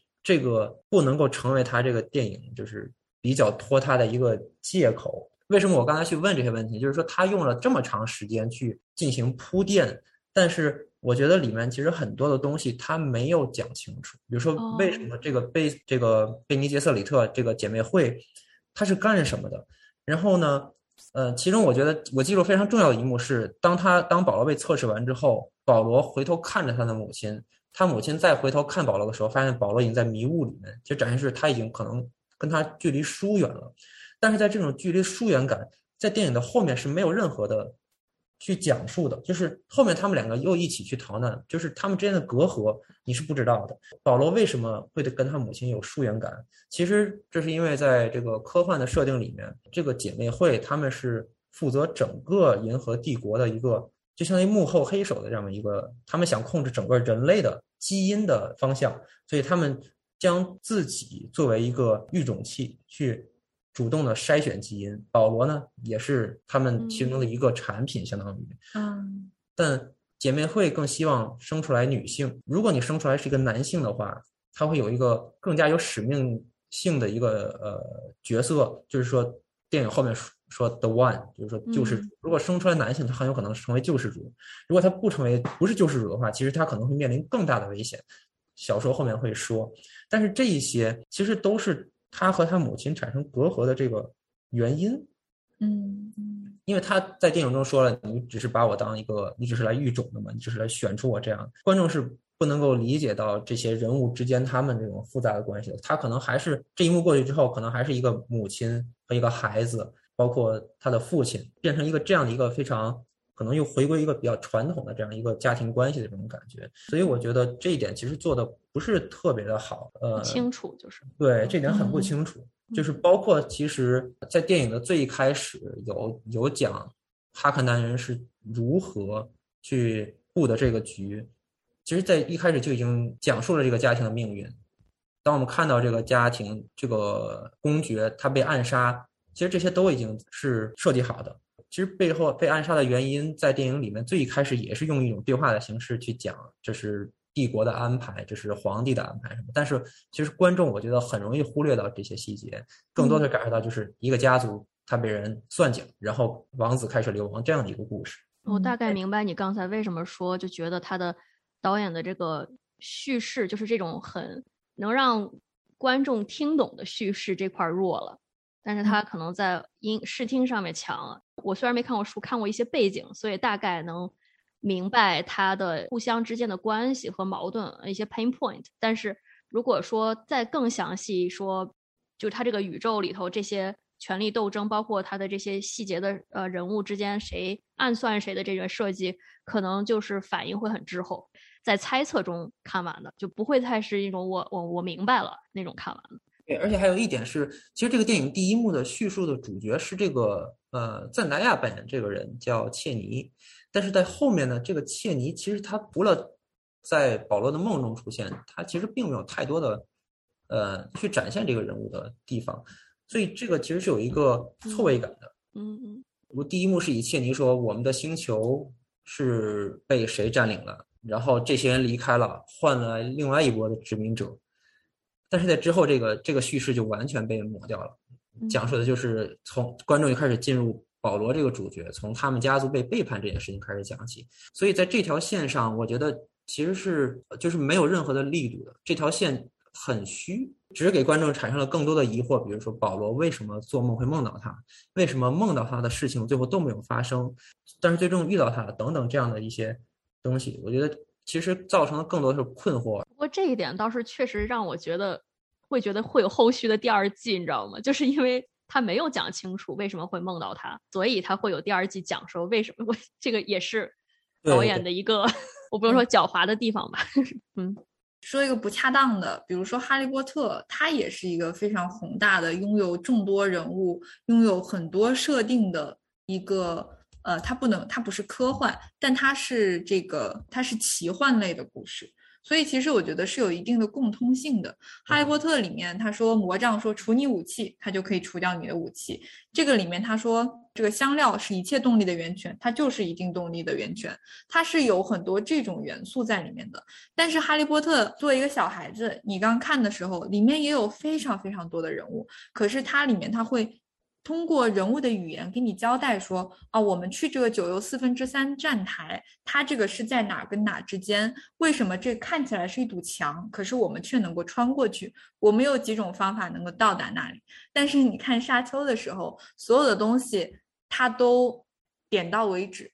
就像你说，他跟他母亲有了隔阂，中间有一些雾气散开，他们俩之间的神情出现了微妙的变化，这个完全需要靠观众去感受。好的一点在于，我觉得《沙丘》商业性做的极好，因为所有看过这部电影的人，他是愿意去了解原著的。就相比我们刚刚聊的说的《犬之力》，它也是一部很好的电影。可是我看完这个电影，我没有动力去看它的原著。嗯，《沙丘》至少我会去翻一翻。那这一点上跟 非常畅销的这个《哈利波特》也是一样的。但是你能想象《哈利波特》的第一部被拆成两部电影拍，会是一个什么样的感觉吗？就是我我是能够理解《哈利波特》最后一部被拍成两部的这样，但是我是很难，我是不能想象，如果他第一部拍成两部拍会成为一个什么样的一种感觉。而且就是之前埋的这些细节，那难道是需要观众在看第二部《沙丘》的时候，一定要先再去重温一部第一部《沙丘》，才能够连着看第二部《沙丘》的吗？就是这个是我觉得它有一些非常让我觉得很不舒服的地方，就是你埋的这些地方。第二部观众他不会记住的，他到第二部的时候他会继继续困惑住，哦，第一部出现的这个人他之前干了什么？我我可能已经完全忘记忘记了。然后我觉得他比较做的比较好，商业上一点就是说，呃，当然了，他有这种用流量明星的这种这种呃做法，我觉得也无可厚非，因为这样一个题材确实用甜茶用当红的这些赞达亚这当红最好莱坞最当红的这个男女两个小生。来吸引更多的观众，但是他确实做到了。这个讲完故事之后，我没有让你觉得我是被骗进来的，然后我确实给你呈现了一个非常好的整个的影音体验。我觉得其实也是讲清楚了故事，只不过呃，更多对于原著的展现，这个细节的展现可能是不够的。相比较来说，它的叙事时长和它的叙事内容，我觉得是是不够的。就看看下一步导演要怎么去，呃，就是填他的坑吧。嗯，对，主要是看怎么填这个坑，因为他开的这个口实在是非常的大，给了一个极其广阔的开头，然后下一步还不知道几几年能上映，所以目前来说，目前他预测是二零二三年的十月份，那等于是二零二三年九月份，我还得再看一部第一部《沙丘》。对，要不再聊一下第三部电影，就是我们说《驾驶我的车》，一定要聊，不能说再聊一下。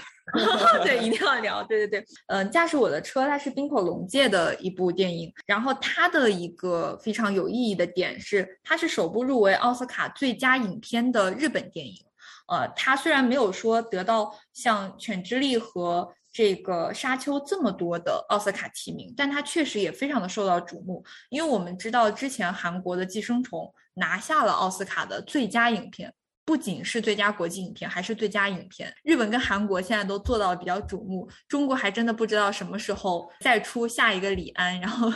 提名 最佳影片。所以作为一个亚洲电影的话，它确实引起了我们很多的关注。就你在豆瓣上，你会看到很多人去看吧。豆瓣也相当于一个文艺青年的聚集地，所以它很很长一段时间被推在这个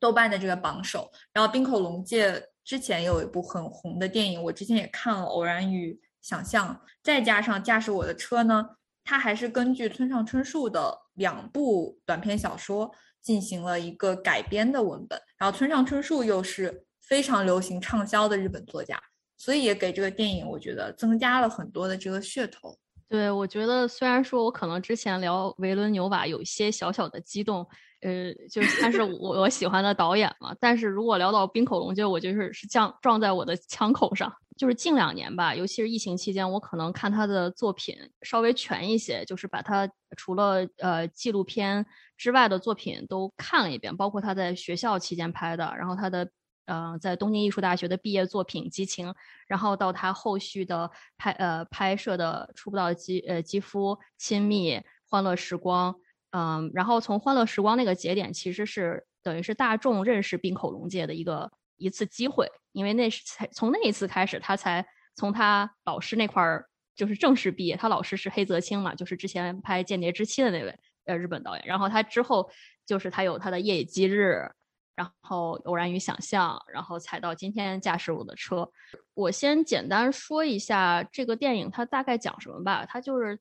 大大环境背景就是。日本在三幺幺，呃，就是他那个呃东北大地震之后，然后这么一个大环境下，一个表演剧作家家福，然后他的嗯他的妻子去世了，然后去世之后呢，他就是只身跑到广岛参加一个广岛戏剧节，然后招聘了各种演员，好死不死呢，他的这个演员当中有一个是他妻子的情人，然后于是呢，他们就发生了一些各种有些矛盾啊，或者是有些戏剧冲突的一些场景。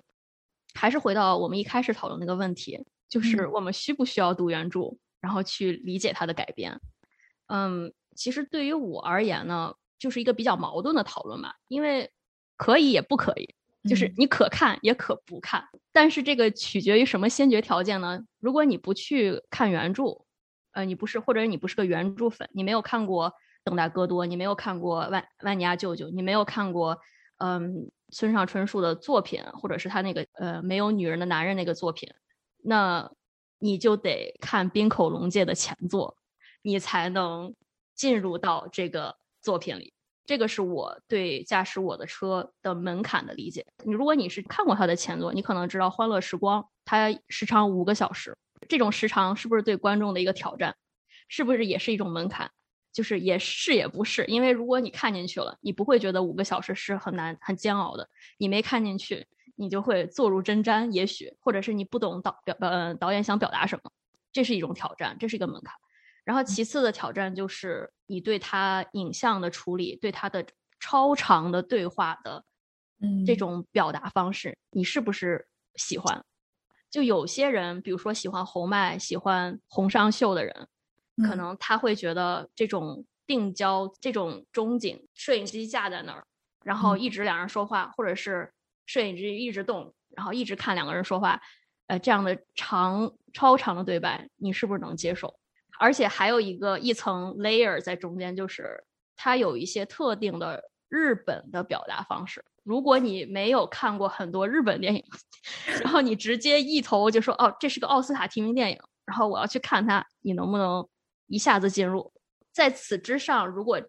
这些呃都大概你有些这些前提的了解，还有一个了解就是你知道呃东北地震那个三幺幺是什么吗？就是 它的它给人带来的这个悲剧的结果是什么样子？这你你你有没有去看过相关的纪录片？你有没有看过相关的所谓后三幺时代的日本电影？你有没有了解这些？然后如果这些前提的你都满足这些条件的话。或许你可能会对冰口龙街的这一部驾驶我的车感兴趣，这就是对对是的，就是我想接着嗯想想刚刚的说，这我对这部影片最疑惑的点是，他为什么会入选奥斯卡？因为这就是我觉得稍微有一点点格格不入了，因为奥斯卡首先也说，我刚刚也说了，就是非美国影片其实是很难 入选到它的最佳影片的这个名单里的。那评它的评审团绝大多数的还是就是说对西方文化比较了解的人。这部电影我觉得我不管喜欢还是不喜欢，它是一部很日本的电影，或者说是一个非常。非常有导演个人风格的电影。那其实如果看这部电影，我觉得门槛极其的高，它居然入选了奥斯卡最佳影片，我会非常诧异，因为我觉得入选国际影片，它可能是代表了人们对于日本的一个印象。可是他入选最佳影片，我有点瞠目结舌。这不像是《小偷家族》入选入选这个奥斯卡，我觉得《小偷家族》有一定的普适性，不管我了不了解日本的社会形态。阶级文化，还是说他的整个导演的风格，我是更能去接受的。呃，因为它商业性更高。驾驶我的车，因为它有大量的文本对白，还有它里面各式各样的文本嵌套，包括等待戈多，包括万尼亚九九，包括村上春树的文本。呃，我我就觉得理解难度很高。我我觉得村上春树的小说，我自己认为本身就很难改编。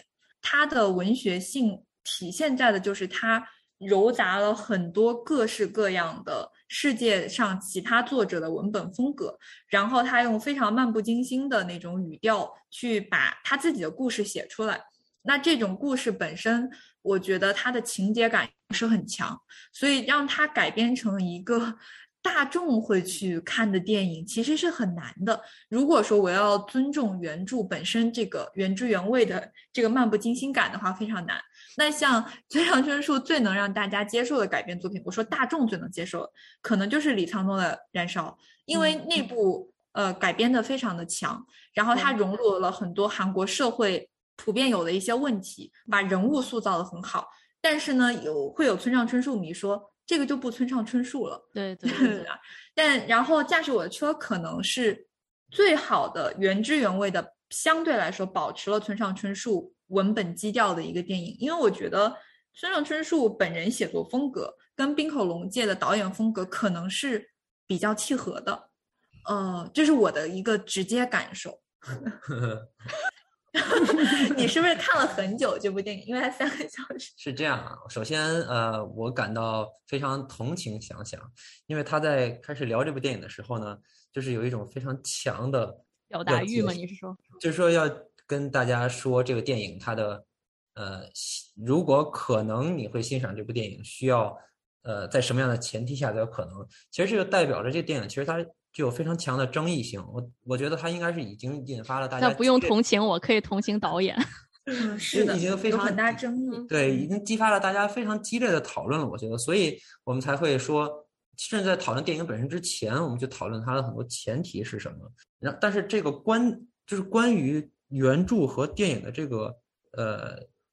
之间的关系啊，我我我觉得我们三个可能还是持着不一样的观点的。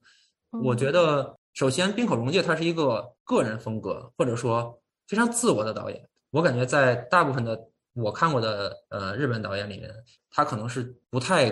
在乎观众的一个导演，他更在乎的是我个人的表达是什么。至少我在看驾驶我的车的时候，他是没有去考虑说我会不会让不知道万尼亚舅舅文本的、没有看过这舞台剧的人感到困惑，我会不会让里面出现的所有的这些他去。refer 的这些文本，他默认的是大家肯定不是默认大家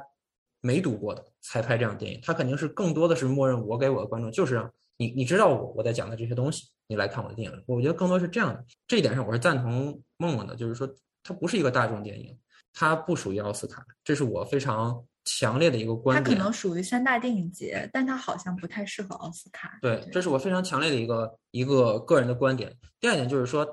村上春树他的电影值不值得改编这件事，其实《烧仓房》我们认为是改编的非常已经是大众化的，但其实它还是一部非常小众的电影。就是呃不对，不是《烧仓》，《燃燃烧》这部电影，你同样的说，你放跟《沙丘》跟这个《燃烧》比，那肯定《沙丘》是商业化非常强的。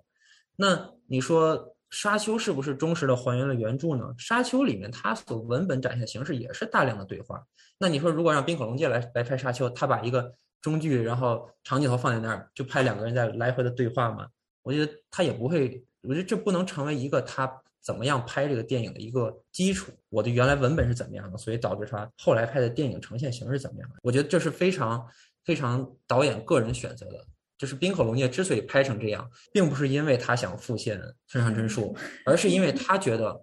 我的电影这样展现是最好的方式，这是最符合我个人表达的。你不喜欢这部电影，可能不能够怨到村上春树身上。如果你喜欢不喜欢，我觉得全都是 村口龙介他冰口龙介他自己的 credit。嗯，对我我就想回应一下，首先就是这个，想先从最近的说这个，补充一些背景知识，就是，嗯，这一部是算一个商冰口的商业片嘛，然后他是他是那个制作人，然后主动拿着村上的这个本书这个短片来找冰口说你来拍，可能制作人心里觉得哦，你的影像风格，你的表达形式跟村上有些契合，所以你来拍，所以他是接受了这个任务。然后去拍的这个商业片，所以说他的初衷可能并不是出自一个他一个自我的呃启动，他可能是说，嗯，我要把我个人的表达和我的影像风格融合在这个剧本里头，这就是他的二次创作。至于这里头，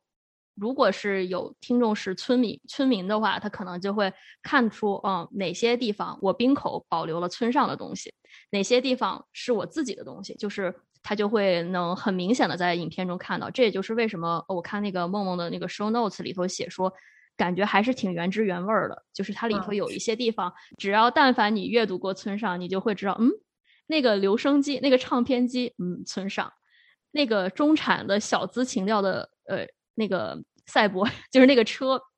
啊，那个那个小红车，村上，呃，一个温柔的、坚定离开她丈夫的女性。村上，你会有这些东西，就会立马反映出来。就这是一个书迷或者是阅读过村上的人会能在影片中得到的得到的信息。然后其次就是说，呃，我刚才可能还没有完全说完，就说需不需要读原著这件事情吧。我觉得如果不读的话，那我能猜想到唯一你可以跟这个片子共情的地方，就是一种命运的焦灼感，就是你对命运不确定的情况下，你有这个焦虑感。如果你有这个焦虑感，那么，可能你在看他节选的某些戏剧片段的时候，这些戏剧的名字，这些戏剧里的人物，只是一个外壳，它只是一个符号。但是你要了解到的是，主人公家福他的他对命运的不确定性，他焦虑什么？他的未来在哪里？就可能是，如果你能带入到家福的那种命运的不确定性，他的焦虑感中，可能你就不需要看这个原著。当然，这个可能对观影的。观众的要求也是还是在介于我刚才说那些 precondition，就是你可能喜欢这类型的表达。还有就是，我觉得刚才其实 K K 说的那一点，我能理解的部分就是我们在最开始录这一期的时候提到说，奥斯卡现在都非常的左嘛，就是他可能选一些小众中的小众，像你刚才说到《监听女孩》，呃，像《冰口龙街》这个片子，虽然它很不同，但是我能感觉到。呃，也是他们选片为什么会选到这个，这样让我觉得很，我也很诧异，我也想吐槽，就是觉得明明它是个三大的最佳剧本嘛，改编剧本，然后为什么你非要把它捧到奥斯卡这一块儿？然后它确实是个商业片，但是它商业片里的这个有商业片有千千万万种，它的这种商业片太具有它自己的影像创造，那这种风格跟奥斯卡的契合度。感觉好像 就在我眼里就有感觉为零，就是因为我从来没想到过他会进奥斯卡，所以这一点我确实是认同的。那你觉得这个片子中符合商业片的元素是什么？其实也是很简单的，就是它最符合商业片的元素就是它借用了村上春树，因为可以说你虽然觉得村上他是一个就是在日本不是很受欢迎的作家吧。就是这样说，但是它是一个属于在打引号的世界文学的范畴内。就是你看那些北呃美东呃这些白人的文艺圈里头，就是说到日本作家，那肯定第一个想到的村上春树。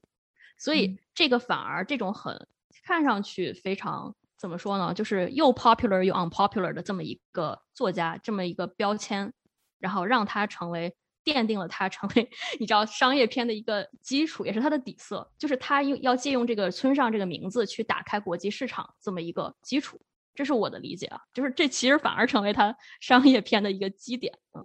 就是对这个电影里面我不喜欢的点，我觉得不能怪导演，但是我有点想不明白的，就是他的比如说里面那个台湾女孩说国语的那个女孩的选择，对我确实有很大的干扰性。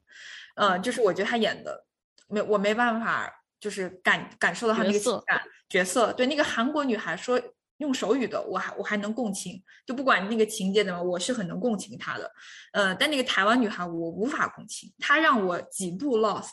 然后还有一个点就是我最喜欢的这个电影的点，反而就是它开头的那个镜头，男主和妻子在床上，然后。他们在这个做爱的过程中，然后他们有一个交谈，他们会在这之中说这个故事的剧本。那个镜头一开始给这个女性的那个角度，我觉得非常好。可是我回头想的时候，我觉得这个场景呢有点暧昧，可能也是我不太了解日本电影整体的，或者说导演本身叙述风格。但是我经常会想，就是如果他中间不说。我不知道他们俩是一对夫妻，他们两个明明是夫妻，可是刚开始的时候却让我感觉好像是在偷情的男女，或者说是不一定是处在一段稳定关系中的男女。整个电影看完，我感觉呢，其实是很像戏剧的，或者说话剧的叙事节奏的，就是我觉得。电影嘛，它很多时候它是说我接下来要发生什么事情，我前面呢先给你铺垫好了。这个电影它没有说我给你做太多铺垫，就有一个很简单的细节，就是就是男主的妻子后来突然间那个心梗去世，然后在家，在这之前他妻子本身跟他说要跟他好好谈一下。他不知道这妻子是不是要告诉他，其实他在偷情，所以他就有一种不敢回家的感觉。可是，在这之前呢，电影又没有说他的妻子有任何身体不适的状况，甚至没有一点点铺垫。那作为我一个观众，突然间发现他的他回到家的那一刻，发现他妻子，呃，心梗了，然后抢救无效死去了。这个情节让我觉得是为了让他妻子死去而死去。前面没有任何的铺垫，会让我有一点点不适。就我会觉得，那你前面要不要稍微给我一个这个可能性的意意向？然后我如果是一个聪明的观众，或者我觉得自己有点小聪明的观众，我发现，哎，你妻子可能身体有点不适，接下来会发生一个什么事情，我可能才会有这种情节上的连贯的感觉。我觉得可能根据观众的心，观众的视角吧，嗯，就是。呃，因为他在影片的前四十一分钟，然后他是是最还原小说的部分嘛，相当于就是他跟他妻子的关系，妻子跟情人的关系，他发现呃他妻子跟情人偷情的关系，就是这样子一个角度。然后他妻子去世，然后电影开始就打上字幕，等于是妻子去世这个事件是一个意外，就是给我们是个意外，是个冲击。可能我的问题就是我读完小说，我知道妻子会去世。问题就在于我我没有这个意外了，嗯，但是如果是没有看过小说的人，我估计是个意外。然后这个意外有两，就是有几种情况会发生。就是对于观众的我而言，我想知道后面会发生什么，因为他妻子去世了，但是他还他的那个车上还放着妻子的录音带，那他要怎么去消解这件事情？可能这是我的一个想法。然后还有就是他妻子，呃，在生前的时候跟他。就像你说的，一开始很有迷惑性，就是觉得他妻子感觉像在一个偷情的状态，他好像不是在一个跟老夫老妻那个状态。为什么？啊，我当时我作为我第一次看这个影片的时候，我感觉是是因为他在讲故事，就是这个妻子是一个叙述者，她在创造一个故事，然后在创造那个故事中，她跟她丈夫是有距离感的，就是她是一个创造者，她丈夫是一个接受这个故事的载体。可以，你在影片的后续就会发现，她的情人也有一个版本的故事，甚至比她丈夫听到故事更长一些。嗯，然后她的情人也是这个故事的载体，就是他们就像宇宙中的很多颗粒，接收到了很多信号，然后就散在很多不同的地方呀。就是这个是我觉得可能是我想过度想象的一个方面吧，但是我觉得很有意思，就是当他妻子在讲故事的时候，他是另外一个人，他可能是他的他们死去的女儿。可能是那个七斯曼，然后它可能可以是任何的形状，所以这就是我为什么觉得在一开始的时候，那个背光镜头下，妻子她呈现了一种很有距离感，但是她很平静的讲故事，然后给人一种跟她丈夫好像没有那么亲亲密的关系的那种感觉。嗯，还有就是你说你特别喜欢那个背光镜头，嗯，然后我觉得你抓的很准，因为这个背光镜头。可能是我在看电影当中，我唯一我只在冰口龙介的电影里看到过的。呃，这是一个反常识的拍摄，因为如果你任何喜欢摄影的人都知道，就是你会避免的，就是除非你要拍剪影，你可能是要有一个取景，然后一个背光，但是它是一个类似于中景的一个镜头，然后它还是用背光，那等于是你看不见主角的面面孔，只能听见他的声音，人只能看见他的一些动作，然后在这个时候，就他创造了一种神秘感，这个样子的镜头。就是我不知道是不是冰口创造的，但至少在其他的他的影片里，他经常用到。比如说在他的《欢乐时光》里头，他一开始四个女主角坐在缆车里头，他只能看见缆车和四个影子。然后等到缆车再往上的时候，光线打进来，他们才慢慢看见每一张面孔。《欢乐时光》里，他有一些像主妇和她丈夫离婚的场景，他也是完全把主妇的面孔用了背光镜头来拍，所以就是一个很有趣的表达吧。这可能是他的一个特色了。我我记得好像其实赵婷的《无依之地》里面也用到了，呃，这种背光镜头，但是我不知道他是不是去借鉴冰河龙界这个。应该没关系。如果他们，我意思这个影像不一定，他的方法不一定是他创造，但是他是喜欢用这个。对，我觉得这一点是非常，呃，怎么说？我我非常欣赏的吧，就是说，因为，呃，摄影这件事儿已经非常的呃普及，非常平民化了嘛。确实，确实，艺术创作者需要找一些。新鲜的东西来增加艺术表达的多样性，就是不只是用我们认为传统最好的能够拍出这个人物的这些方法，呃，然后最一开始我问这个电影的商业性在哪，其实就是我更想问的是，是不是像冰口，包括之前的呃那个石之愈合，他们有在向资本妥协这个这个方面，就是有有没有在让步？因为小偷家族好像其实是。看起来最不失之愈合的一部失之愈合的电影。那呃，我看到网上评论，感觉就其实呃，驾驶我的车也是看起来最不冰口的一部呃冰口的电影。但是我对它并没有特别多的了解，所以这方面我不能不能下结论。对，然后呃，但是我能看出来，他有一个明显的人物弧线设计出来是非常符合这种传统叙事，就是一个成功男人，半成功男人吧，因为。他也是中，他也是中年放弃了自己的理想嘛，本来想想打棒球的，他遇到了这种爱情的或者说婚姻上的打击，然后并且影响到自己的事业，他进入一种人生的迷茫期，就有点像公路片嘛。他在这个驾驶我的车这一路上遇到了其他的人，怎么样让他产生一个心境的变化，然后让他跟自己、跟呃过去的爱情，并且跟。跟他偷情那个人就是产生和解的这么一个过程，最终呢是完成了一个比较完满的一个叙事，就是说他又能够接受到自己去去演万尼亚叔叔这个角色，嗯，呃，并且也和解了，并且还就是好像又收获了一个新的友情，跟他的司机，呃，有点那种就是。呃，又像女儿又像朋友的这样的一个关系，就我在想，这样的叙事它面临一个问题，就是尤其在这部电影，我看到非常明显，就是所有的人其实是服务于这条人物弧的，这点是让我就在观影的时候不断的去，呃，有一种跳出他人去看周围的人那种感觉。我在想，这个人他老婆死了，其实是这是一个点，就是让他人物让他进入下一个人生阶段一个点，他遇到的那个，呃。跟他老婆偷情，对偷情的那个另外一个演员，然后这个演员当他完成了自己的任务之后，他就被抓起来消失了。等等，包括给他呃司机设计到的，就是那个司机他自己跟他母亲的那个童年阴影。当他把这段话讲述出来的时候，其实是为了抚慰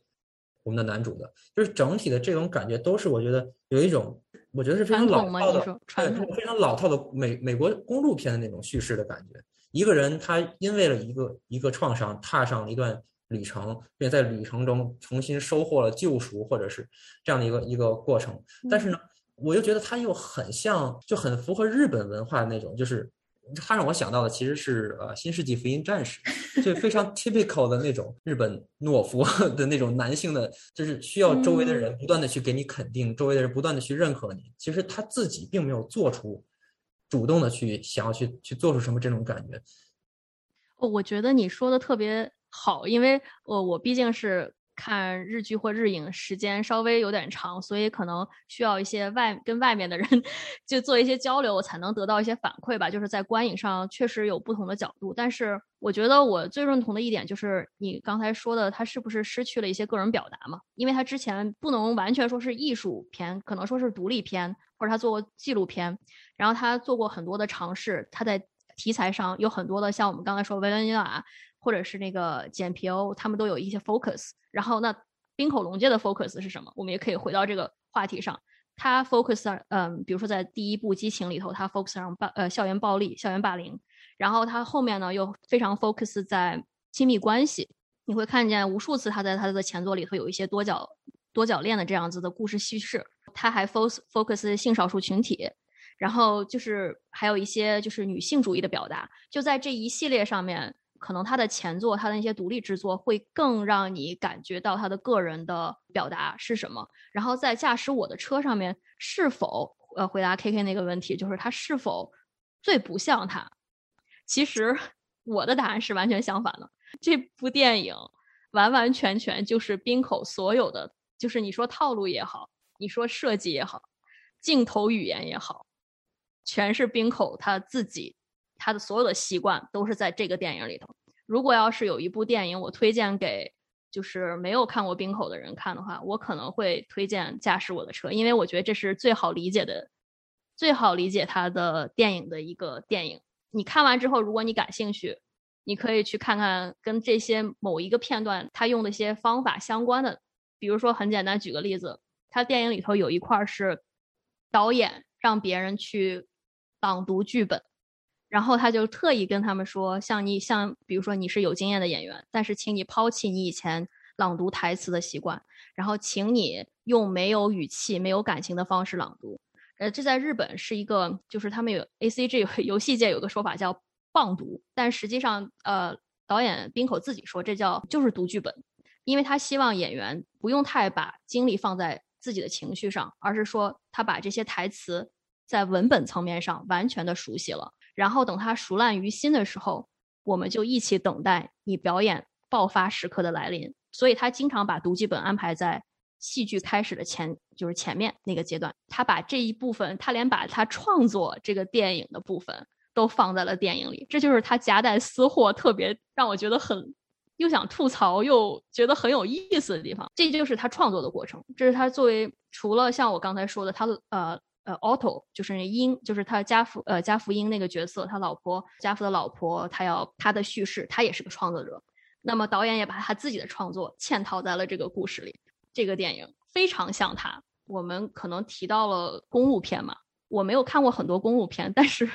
但是当时 K K 的回应让我明白了为什么 台湾的那个版本管它叫在车上。我就是一直觉得 怎么会这么翻这个，就是 Drive my car，就是日本嘛，Drive Drive my car，为什么会翻成在车上？可能他很多人也会认为这是一个公路片。嗯，在我眼里，我没有把它完全界定在公路片这个呃类型里头，但是我确实觉得它的叙事是非常安全的，在这一次里。他以前，如果你们俩都看过《偶然与想象》，就是知道他的表达是比较自由的。虽然他也是有设计，但是他是自由的。那么在这个里头，你会感觉到他为了安全性，这这也是安全性是商业片的一个就是一个特色吧。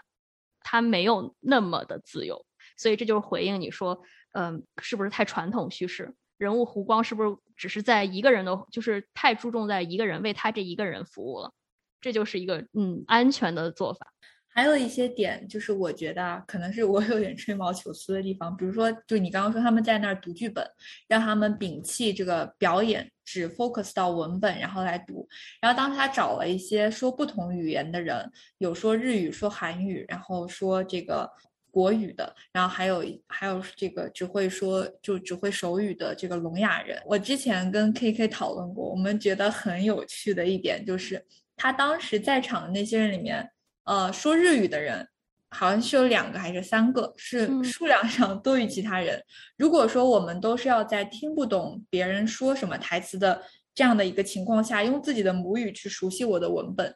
那为什么这个日说日语的人的数量多于其他人？这样的话，他会有个 bias。然后在我的一个意识里面，我从逻辑上我就觉得达不到导演说他想要那个效果，就是我只领会文本，把它熟记于心。我觉得可能这个预设对我来讲。就没有那么的成立，所以呢，在看这一段的时候，我会觉得有点冗长了。他电影里面展现了好几段他们读剧本和表演剧本的一个场景，我就在想，是不是有的场景是可以拿掉的？如果说拿掉了，就是我的观影体验有没有影响？我觉得是对故事本身没有太大影响的。比如说他们在选角的时候。呃，选这个台湾女生，选那个他老婆的情人，选这个聋哑女孩的时候，这个场景是不是要么把这一段删掉，直接上他们排练的场景，在他们排练的时候把这些人的人物特点直接展现出来，是不是就够了？这样的话，是不是就不用三个小时？然后第一次看《冰口龙界》的观众会不会也就不觉得那么累？如果两个小时，我感觉也是拍得完这个故事的。啊，这个是我的一个想法。嗯，我虽然不能替导演说话，但是呃，我大概理解你的意思了，就是关于有没有必要去把甄选的过程，甚至说这么多段多语言去呃排练的过程放在影像上，就是让他让观众看到。个人而言吧，可能是因为看过前作，就有点大概知道他要做什么，你就知道他想关注的一些人物都是谁。如果你不放在前面，比如说那个聋哑女孩，她演 Sonia 嘛，So Sonia 是一个非常关键的人物，在他们的那个剧本里头是一个比较关键的人物。然后她的情况比较特殊，这个我相信是导演他有意为之，就是他想表达的是一种，如果语言是不通过声音传达的话，那么你能不能理解整个这个故事？因为我们知道，在这个剧就这个剧里头。有一些语言是用声音传达的，有一些感情是用声音传达，有一些故事是用声音传达。比如说，呃，家父已已经去世的妻子，我们会一直听到那个录音带里，K K 说像 A I 一样的声音传递出来，这种棒棒读式的这种方法传递出来，然后这个嗯，会给主角心理造成一些影响。这个时候你会看到一个更加微妙的存在，就是比他还要无声的传达，就是那种 non-verbal communication。这个时候你要怎么表演戏剧？嗯，有些导演特别喜欢在制作电影的时候，他特别强调，比如说我对听觉上的体验，比如说那个爆裂鼓手那个导演，啊，就是那个拉拉烂那个。然后还有呢，有些导演你会知道，哦，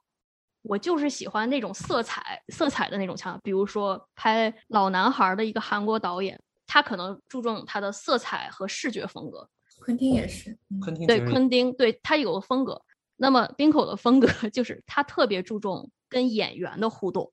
就是他怎么挑选一个演员，他怎么挑选上这个演员的，呃，成为一个角色，他怎么让这个演员去读剧本的，然后他希望演员是怎么演的，他甚至创造了一个舞台是怎么去表演，是有没有语言，有没有声音，是什么语言，呃，需不需要语言，这些呃各种的这些形式，他这是他喜欢 放在影像里的。我觉得有一个非常大的原因就是。他之前在一个艺术院校当老师，然后呢，他就是要在最一个表演系的学生要给他们带呃带班嘛，然后想要帮助那些学生去做他们毕业作品，但是在那个期间，就很多的表演系的学生他们都有产生了自我怀疑，他不知道该怎么去读台词，他不知道该怎么去表演。然后，甚至很多像一些年轻的导演也会有这样的问题，就是说我在跟演员互动的时候，为什么演员念我写的台词，他不像是这个人物？就是冰口用这个方式，用一个很微妙的方式在这里做了解答。我不知道我揣度导演的意思对不对，但是我能在就是可能在他一些前期作品里，他有一些像叫叫亲密，然后里头那个像纪录片一样。去拍摄了这些呃表演系的学生，还有那些剧作年轻的剧作家，他们在创作的时候的苦恼，然后他把这个经验嫁接在了驾驶我的车上。嗯，国内媒体有一个跟冰可龙介采访非常有意思，嗯，就说你为什么会选择那位台湾女孩一个年轻的女女演员去演她？然后冰可龙介的回答是，呃，她其实是我们在网上招募演员的时候看到的这个年轻女演员。选她的一个最主要原因是觉得这个女生能非常好的，就是说领会导演的意图，并且按照导演想要的方式去表演。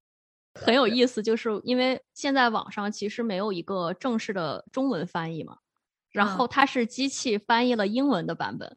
然后所以我在看驾驶我的车，就是我是看了英文版本的，然后之后二刷的时候，为了这次 podcast 我去二刷看了那个中文，就会产生一种就跟冰口龙龙界这个剧剧场里的情况一模一样，就是他的他的翻译的英文是错的，翻译。至少他在因为这个他翻译英文的时候，把英文翻译成中文而丢失了很多的具体的台词，所以那个中文和那个台湾女演员在说话的时候，就是有很微妙的不同的，就是 subtle difference，就是能感觉出来。所以我觉得特别特别搞笑，就是正好这这个媒介也是让我领会到就是冰口的一个意思吧，就他想传达的是表演需不需要呃声音，表演需不需要通过语言来表达？我觉得是提出了一个问题，嗯。我我是首先觉得这个电影它是有内在矛盾在里面的，就是当他把这个话剧嵌入到电影里面的时候，这个是一个矛盾第一层，就是他为什么把话剧嵌到电影里面？如果说他把一个排练电影的过程嵌在一个电影里面，我觉得是更自洽的。然后呢，他嵌他嵌的这一部分又是讲，他是想探讨语言有没有必要，或者说探讨能不能在声音的语言之外能够呈现的。但是呢，它呈现整部电影又是非常重对话的，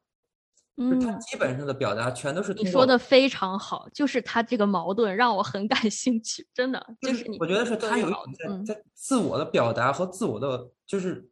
自己把自己的实验给否定，就是他拍电影的时候就已经告诉观众说我已经把我自己的实验否定了，给我有一种这种感觉。然后我不喜欢他这个嵌套，是因为他让我。看那个他表演的话剧的时候，有一种非常强的不适感。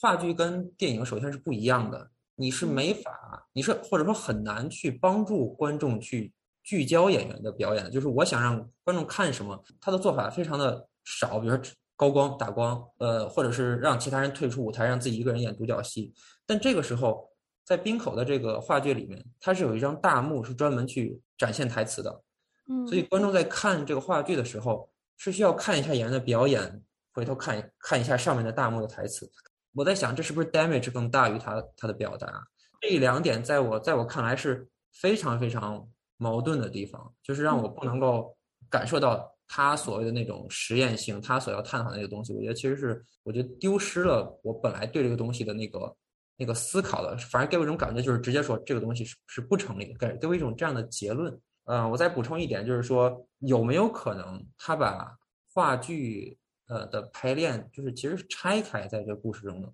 我总感觉啊，好像他缺乏一种叙事的技巧性，就是只能分段讲这个事情，就是我中间的排练只是重在排练，然后让我让让我感觉到看到电影的割裂感非常的强。中间有一度我甚至忘记了主角在干什么，便完全投入到他的事业当中。当然，这有可能说。从另一个角度，就是说，带入到主角，他也忘记他的苦处，然后投入到事业当中。最后那个汇报演出，这个话剧最后呈现的时候，我觉得很有意思一点，是因为我是坐在外面看这个电影，然后这个荧幕上，其实导演最后在这个韩国女孩画手语的最后一段的时候，其实是有聚焦到聚焦到他的这个手上的嘛，所以我大概知道。嗯，他们的演员的神情互动，还有他手在比划什么，然后并且有一个台词，呃，就是他会有一个字幕告诉我他在说什么，所以我的体验其实还不错。但是我看完电影之后，我在想，如果我是坐在那个剧场里面的人，我可能只能看见那个字幕，然后我知道上面在进行一种无声的对话，可是我感受不到他手语的力量。我觉得在想，这个是导演故意为之的，还是说这个是一个小的差错？我自己 get 不到。对，嗯，如果是梳理逻辑的话，这个矛盾就是一个非常有意思的讨论的点。因为冰口自己首先否认了自己作品的文学性，他不认为自己的作品特别有文学性，但是很多人都觉得，嗯，你这个文本写的太细了，你安排设计太强。然后还有就是，嗯。他的矛盾性，比如说他那么注重台词，他那么注重这个每一个细节，就是台词里那些措辞吧。然后，并且我也知道冰口就是在他采访中也说过，他是不会让演员去即兴发挥台词，但是他愿意让演员在熟悉台词情况下即兴发挥表演。这个是他的原话嘛。所以我的理解就是说多义性，就是你可以去喜欢，或者是你可以去认同他这种长对话，他这种长段的对白和台词上的处理，这种文本上的细节，这种 text。如果你们有印象的话，他有一段特别有意思，是呃那个情人高月嘛。嗯，然后他跟家福在车里有一个对话，专门在讲 text，专门在讲这个文本、这个台词。但是呢，到了剧场里头，然后他们又会有其他的呃方式来处理。那么，如果如果只是在单纯看说我是作为剧场里的人，呃，然后作为观众的我会觉得你不是很注重台词吗？那为什么你又是觉得我们可以用更多身体语言去表达这个传递这个想法，传递我们的这个剧，就是带动剧情？两者其实都并存，然后这也是冰口在制作前作的时候全是都用上了，就所以他的矛盾也是他的创作基础。我没有在替导演说话，但是我是觉得确实他是这样的，他是台词他也做的很嗯工整，然后呢他自己个人又非常喜欢肢体上的语言表达，比如说如果有机会你们看《欢乐时光》的话，它里头有一个非常有意思的实验，也是他一个他的演员实验，就是。让一些人又通过身体来传递对方的想法。那个电影在里头有了很多奇妙的魔幻时刻，就是当大家都不说话，然后直视对方，他要求两个人直视对方，然后用身体的中线对着中线沉默的时候，然后两个人达到了非常高的默契。然后在这样的呃身体上的一些互动之后，他们做了一个集体实验，就是所有人背靠背围成一个圈儿，一起站起来。然后他们就能站起来了，但是在一开始他们是站不能背靠背这样，就是一群人站起来了，就是一些身体上的默契。所以其实，在肢体表达上和语言台词表达上，它都有它的那个方法，并且这二者如果是你认为是矛盾的，我也确实觉得逻辑上是矛盾。然而，如果你认为它是有趣的，或者是你会觉得他这是也是他在想象自己该怎么跟演员磨合，那这可能是个想象。至于他是不是在意观众这件事情。我觉得我有点同意 K K，就是或者是你们俩，就是我觉得他对观众的在意程度不是特别高。嗯，不过呢，在这个电影里头，我觉得有两个观众吧，就是一个观众是导演自己，那么导演把自己的身份放在了家福身上，呃，当然这是我的一个想象，还有一个是一个观众就是女司机呃杜里，嗯，因为就是在影片最后，他一开始可能只是在听 Auto 的台词在车上。然后到后面，呃，被邀请说你可以看看我们的排练。然后到到最后，他在影片的快到结尾处，他是坐在剧场里观看整个万尼亚舅舅的这个剧目的时候，然后他就是他代表也代表我们作为一个观众在看在那个剧场里看。然后我就觉得这个体验还是挺奇妙的。比如说我们看电影，刚才说了，我们可能代入不到《犬之力》里头的任何一个角色，或者是我能代入到卷福那个角。你总是会想找我带入到某个角色里头，然后来说服我吧，让我沉浸在这个剧情里吧。那么，如果是在驾驶我的车里，你是带入到谁呢？你是带入到这种有命运焦虑感的家福身上，还是你是带到那个承载着一个更多故事的这个载体那个高月那个情人身上？还是你是那个叙述讲述故事的那个人，就是他的妻子？还是你是这个？就是观众，physically literally 就是那个观众，那个司机坐在那里，并且你可能在一些灾后重建上面，你可能在心理上也有很多的创伤，然后你要通过这种文学的表达去找到一个东西来恢复自己的这样一个力量。那是你可能是任何人，所以看你想带入到谁的里头，你就可以成为谁。这是我的理解啊。嗯。对，我觉得想想其实给了我很多关于这影片的信息，因为其实说真的，我对冰口龙介是不太了解，只看过很有限的他的片子。村上春树倒是都读过。我自己的一个 很大的感触就是，我希望大家不要再改村上春树的东西。不要再改变他的文本了。我觉得村上春树的他本身就不太有一个电影改编的可能。如果改的话，就容易改成一个四不像。村上春树之前被改编的电影，像《挪威的森林》被改编，我的天呐，真的是一个灾难！直接被改改编成了一个爱情片嘛，而且是那种非常老套的爱情片，一个三角恋故事。但是我觉得读村上春树如果读比较多的人，他们会觉得说。挪威的森林可以说不单单是一个三角恋故事，所以这样的呈现是非常的失败的。嗯，如果说《燃烧》它大家觉得改编的很好，可是改编的又完全可以说只是套了一个烧仓房的壳。如果没有这个故事，随便让一个人写一个韩国韩国的这个社会现象的一个故事，也能写出类似的剧本。嗯，就是我也是读过一些他的小说，我是觉得他的幻想力，就是他，我是说幻想力啊，不不是想象力。村上的幻想力其实可视化的可能性有点小，就是变成图影像的那种有点小。其实我总觉得村上的东西是浮在天空上的，不像是一个是一个抽就是真空的一个环境。不，虽然它有背景，但是还是给我感觉是比较真空的。虽然有历史事件，有什么。比如说地铁毒气杀人事件有这些，嗯，就是你知道那种安保日本安保运动这些，但是你还是觉得他的故事非常的架空。然后他所有的主角都打棒球、听唱片，然后坐着地铁听着歌、开着车、喝着咖啡、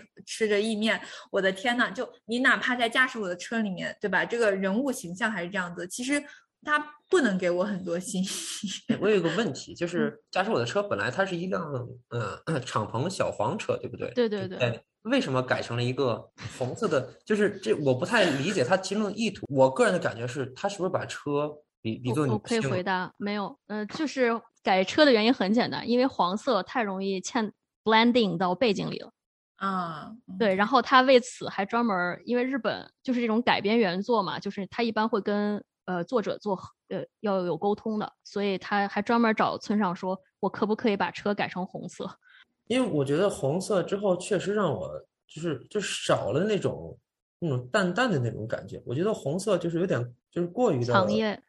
过于强烈，就是确实有点缺失了原来的我。就是我读过不多啊，村上春树，但是给我的感觉是它是不是那么强烈的。所以我确实懂，就是一般像亚洲的这种影片，其实用红色的方式比较少。一般我们也是在。就最最典型的阿莫多瓦的电影里头，他总是开小红车。但是像在就是这种亚洲的 电影里头，你会觉得，哎，我可以白车，我可以黄车，为什么要红车？其实只是一个图像上的设计。这是冰口自己说的。嗯，我还挺好奇村上春树自己看完什么感觉，应该很满意吧？我猜，可能很很大程度上保留了他的文本。对他确实没提过什么，比如说燃烧啊什么的。对 对对。在改编他这个事情上，我倒没觉得说以后就是什么样的人的作品他不适合改编，因为我觉得你能不能改成电影，其实是看编剧和导演的能力嘛。嗯，这个东西其实是给一个创作的一个思路和启发。又回到这个牛马，他拍《降临》之前，我没想到说就是你一生的故事是可以拍成一个电影的，对吧？那样的一个文本，我我觉得。很难拍成一个，但是它改的其实是，嗯，很好，改的很好，很完整，很有商业性，对吧？它其实确实是把里面原来的那些内核减少了很多啊，就是它对于那种命运的描绘，并并且主角对于命运那种淡然的那种感觉，它它缺失了。但是它确实是一个挺好的一个框架，是可以拿来改成一个电影的。当然，这永远会引发一个就是原著党和这个 影迷之间的一个一个和对影迷之间的战争。但这个可能是我觉得。有有好导演该改还是改，嗯，那倒是，就是因为做这个播客之前做了一点功课，去搜了一下驾驶我的车有谁在网上就是已经做过播客的讨论，基本上呢，要么是说就是针对他的剧本完全谈剧本，因为可能冰口龙介的剧本本身就比较值得一聊嘛，然后要么就是一个原著党 和这个导演迷党之间的这个。Debate 一个一个争论其实是没有必要的，所以我就总觉得说，如果村上春树的电影怎么改，呃，他的文本怎么改，电影都没法改到一个让大家满意、让影迷和原著迷都改满意的状况的话，那我就觉得导演们 改编村上春树的时候，要么谨慎一点，要么别改了，算了。所以我经常，毕竟也是商业片嘛，就是这个成本在那儿呢。是的，还还想说两个，就是类似于八卦的题外话吧，也是这个电影的，就是，呃，我之前也是看了他导演，他经常参，呃，就是拍了《驾驶我车》之后有一些采访，然后他跟奉俊昊，然后有个对谈在釜山的时候，宋那个奉俊昊导演就问他说，呃，就是拍车的这样的戏，因为所有导演都知道拍车这个戏场面很庞大，就是你你看的镜头里是一个车在运动嘛，但是。呃，奉俊昊说，我自己的很多都是用 CG 完成，就车是不动的，然后是背景在动。那么你这个是怎么完成的？然后，呃，首先就是这个对话之外，导演回答过说，我唯一的 CG 在这里就是那个家福他有不是出了个车祸嘛，就是在影片开头那个是 CG 完成，其他全是实拍。然后奉俊昊就问说，那你是在哪儿拍呢？就是因为如果实拍的话，就它有很多是在车厢里的镜头，密闭的空间。导演是一定会看着 monitor 跟演员沟通着拍的，就是在演戏过程。然后冰口就说：“我在后备箱里躲着，然后拍的。对，因为车一直动，他也会在后备箱里艰难着看着 monitor 在拍嘛。所以我觉得这个创作方式可能我没听过啊，但是我觉得特别有意思，就是挺八卦的。呃，关于取景地是在广岛，就是网上有很多争议，也有很多采访问他说：你你选广岛是不是因为？”日本的这个就是有一个这个很有名的事件嘛，是跟这个原因有关吗？那个冰口就回答说，实际上他之前一开始他打算是先在东京拍完一些一些场景后，就去釜山拍的，就去韩国拍这些，因为韩国所有的地形啊，然后它的开放性，还有拿那些 license 都比较容易。结果后来发现，呃，疫情出现了嘛，他就没办法干这事儿。然后他就辗转了好多地方，然后发现正好广岛在举行广岛文化节，他就觉得，哎，这好像跟我的剧本有点类似。然后他剧本也是写了很长时间嘛，然后他觉得那就在广岛了，所以他并没有有意的想选择这个有点历史沉重背景的地方来拍，只是恰好他 license 也拿到了，然后他的取景也比较呃符合他的想法，所以他就选用了广岛这个地方。最后还有就是，我还专门在看电影的时候。去 Google 了一下，因为在最后影片三十分钟，他不是真的在路上，在车上，从那个广岛一直开到了北海道，就是三幺幺地震的那个呃某一个地地点嘛。然后我就 Google 一下，大概要开多久，然后发现大概是开二十八个小时，所以说。就是那个女司机，她不是她那个司机，她不是说我可以不睡觉开吗？然后我就很好奇，一个人不睡觉开，他可以开多久？所以我就搜索了一下它的时长，然后觉得哦，确实很厉害。然后，而且它很有意思的是，如果你以广岛为呃初始初始点嘛，然后你就一直往东北开，你恰巧就经过了濑户内海。濑户内海就是之前阪神大地震，就是一九九五年那一次。东北大地震之前那次最大的地震，然后之后你就会去跑到就是东北那个方向，就是福岛，福岛就是三幺幺那个最后海啸引起核电站泄漏的那个地方，然后之后你会经过仙台，仙台就是导演的前作《夜以继日》里头，他女主跟一个其中一个男主私奔，私奔到了仙台。然后呢，再往北就是北海道，就是他们的终点了。所以这一个路上，他经历了很多事情，我就觉得还挺有意思的。这是我作为一个影迷的额外的那个资料，就他没有在电影里，电影里只是黑夜，还有一些桥洞的场景。嗯，这是日本版的《阿甘正传》，就是一路上 日本的大事件都经历了一遍。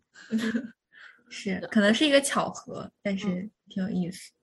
我们其实呢，主要想聊的。就是对吧？这三部时间也差不多。对，时间也差不多。聊了几个小时，有五个小时。我们聊了，我们也是夜以继日的 聊了三个小时。对，嗯，我们要不最后来预测一下今年奥斯卡结果吧？好吧，要不我先说，我觉得最佳影片，我希望颁给《沙丘》，我希望颁给《沙丘》。我觉得很可能出现《沙丘》和《犬之力》之间来回博弈的情况，就像当年那个《La La Land》和《月光男孩》。之间的这个博弈，因为奥斯卡影片的选片流程是，呃，选出自己最觉得最好的最佳影片，但是必须这个影片的投票率要在百分之五十以上，如果没有，他们就进行二轮选片。所以我觉得可能今年会出现这个状况，因为我的感受是，最佳影片每一个影片都各有好坏，没有一个极其出众，说我觉得，呃，会立马大家都选的片子。然后最佳音效，我觉得应该也是 Dune，呃，也是 Dune，就是沙丘了。呃，最佳导演的话，我希望颁给坎佩尔，虽然他得了新冠，但我觉得一个女导演，我希望她她能拿下这个奖项。呃，然后最佳外语片，我觉得会给《Drive My Car》，会给《驾驶我的车》。最佳男主，我觉得会给 Andrew Garfield。呃，我不投卷福，是因为我觉得这个《犬之力》这个。这个电影太为他量身打造了，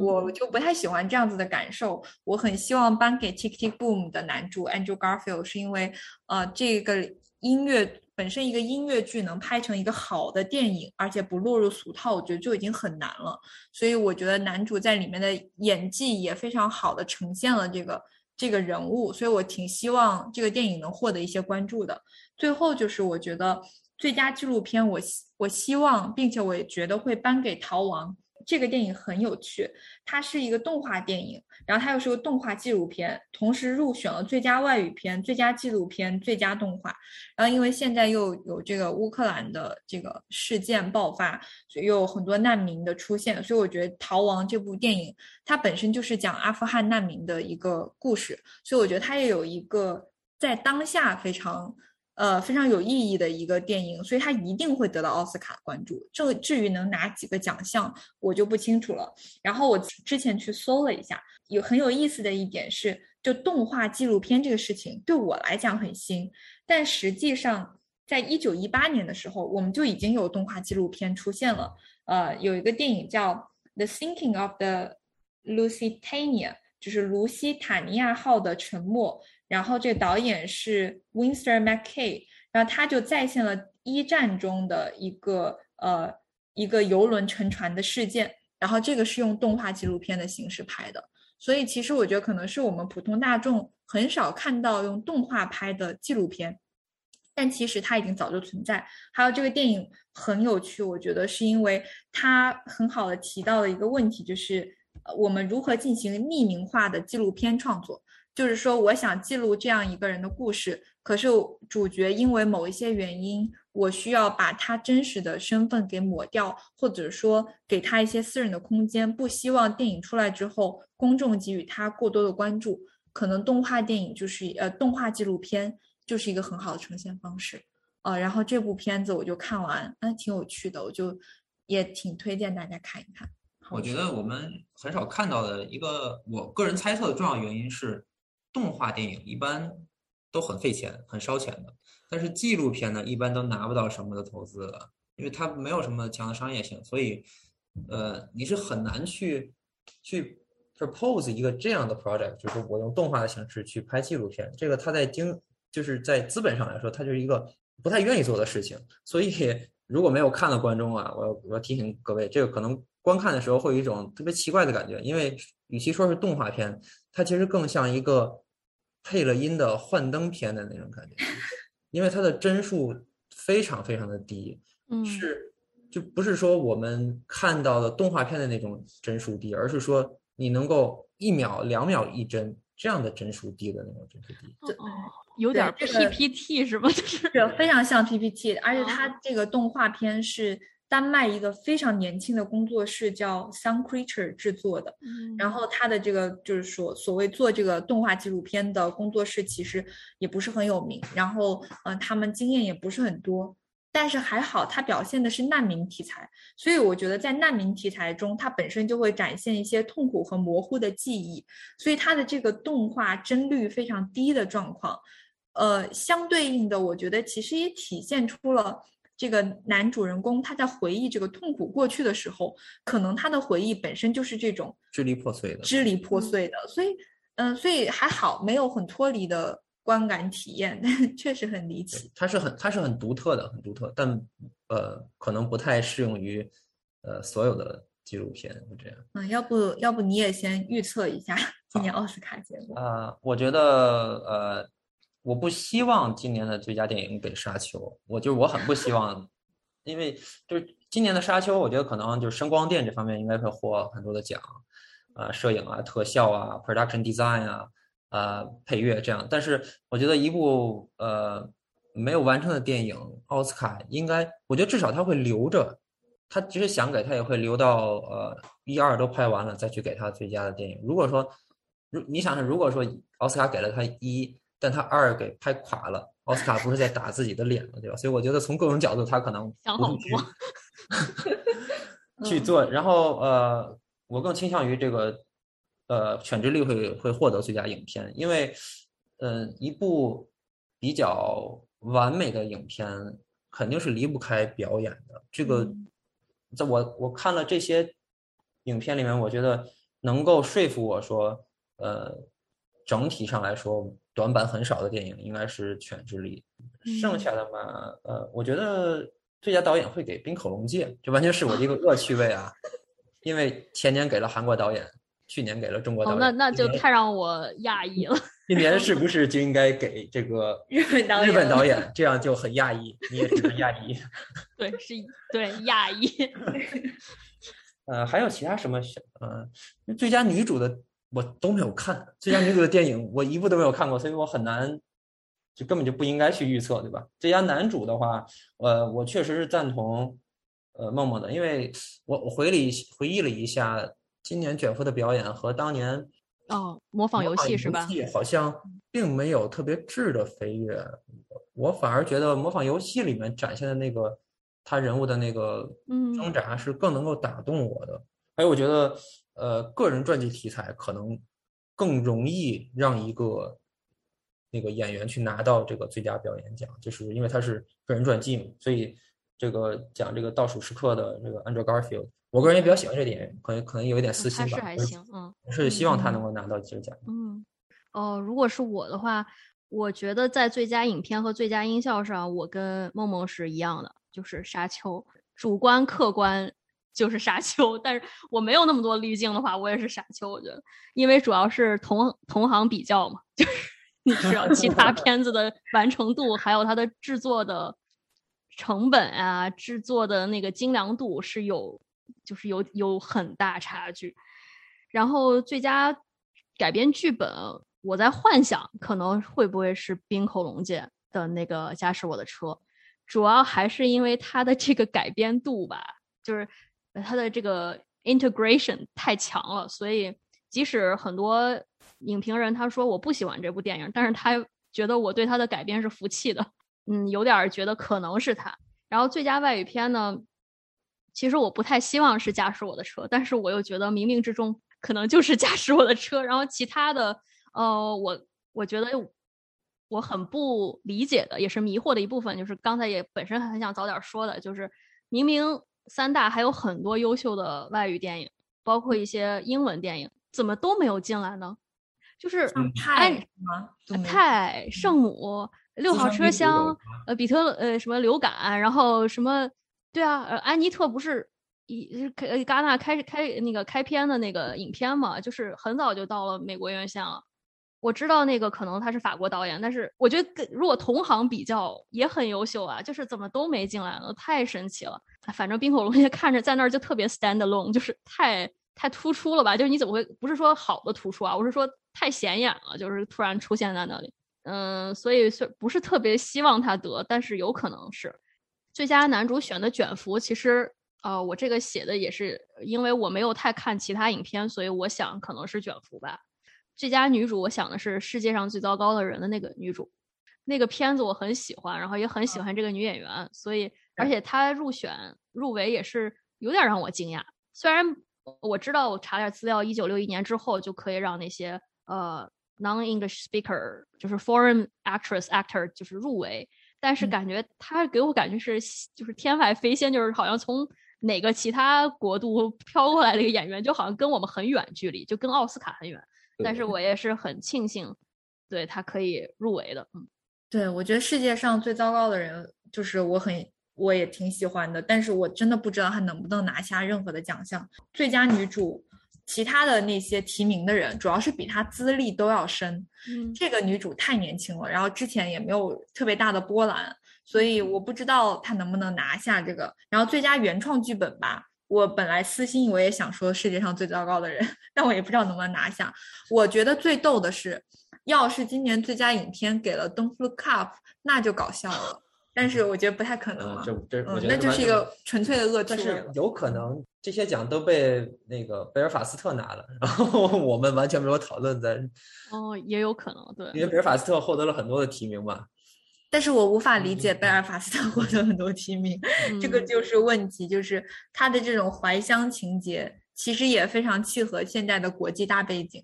问题是我觉得没有拍得很好，私心不希望他拿任何的奖项。嗯，其实我们聊了三个多小时，比我们四个想象小时了，我觉得将近四个小时了。对，直接你们吃，你们是要吃下午茶？我得去吃下午茶、午饭了。嗯嗯，我是晚饭。嗯，好，谢谢想想，然后嗯谢谢 KK。这期节目会放在我们两个博客平台上吧？应该，就我们会剪一剪。然后虽然我们的听众好像都不太多，但是希望能够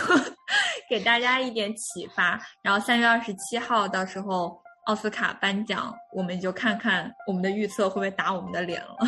好，谢谢大家，拜拜，拜拜。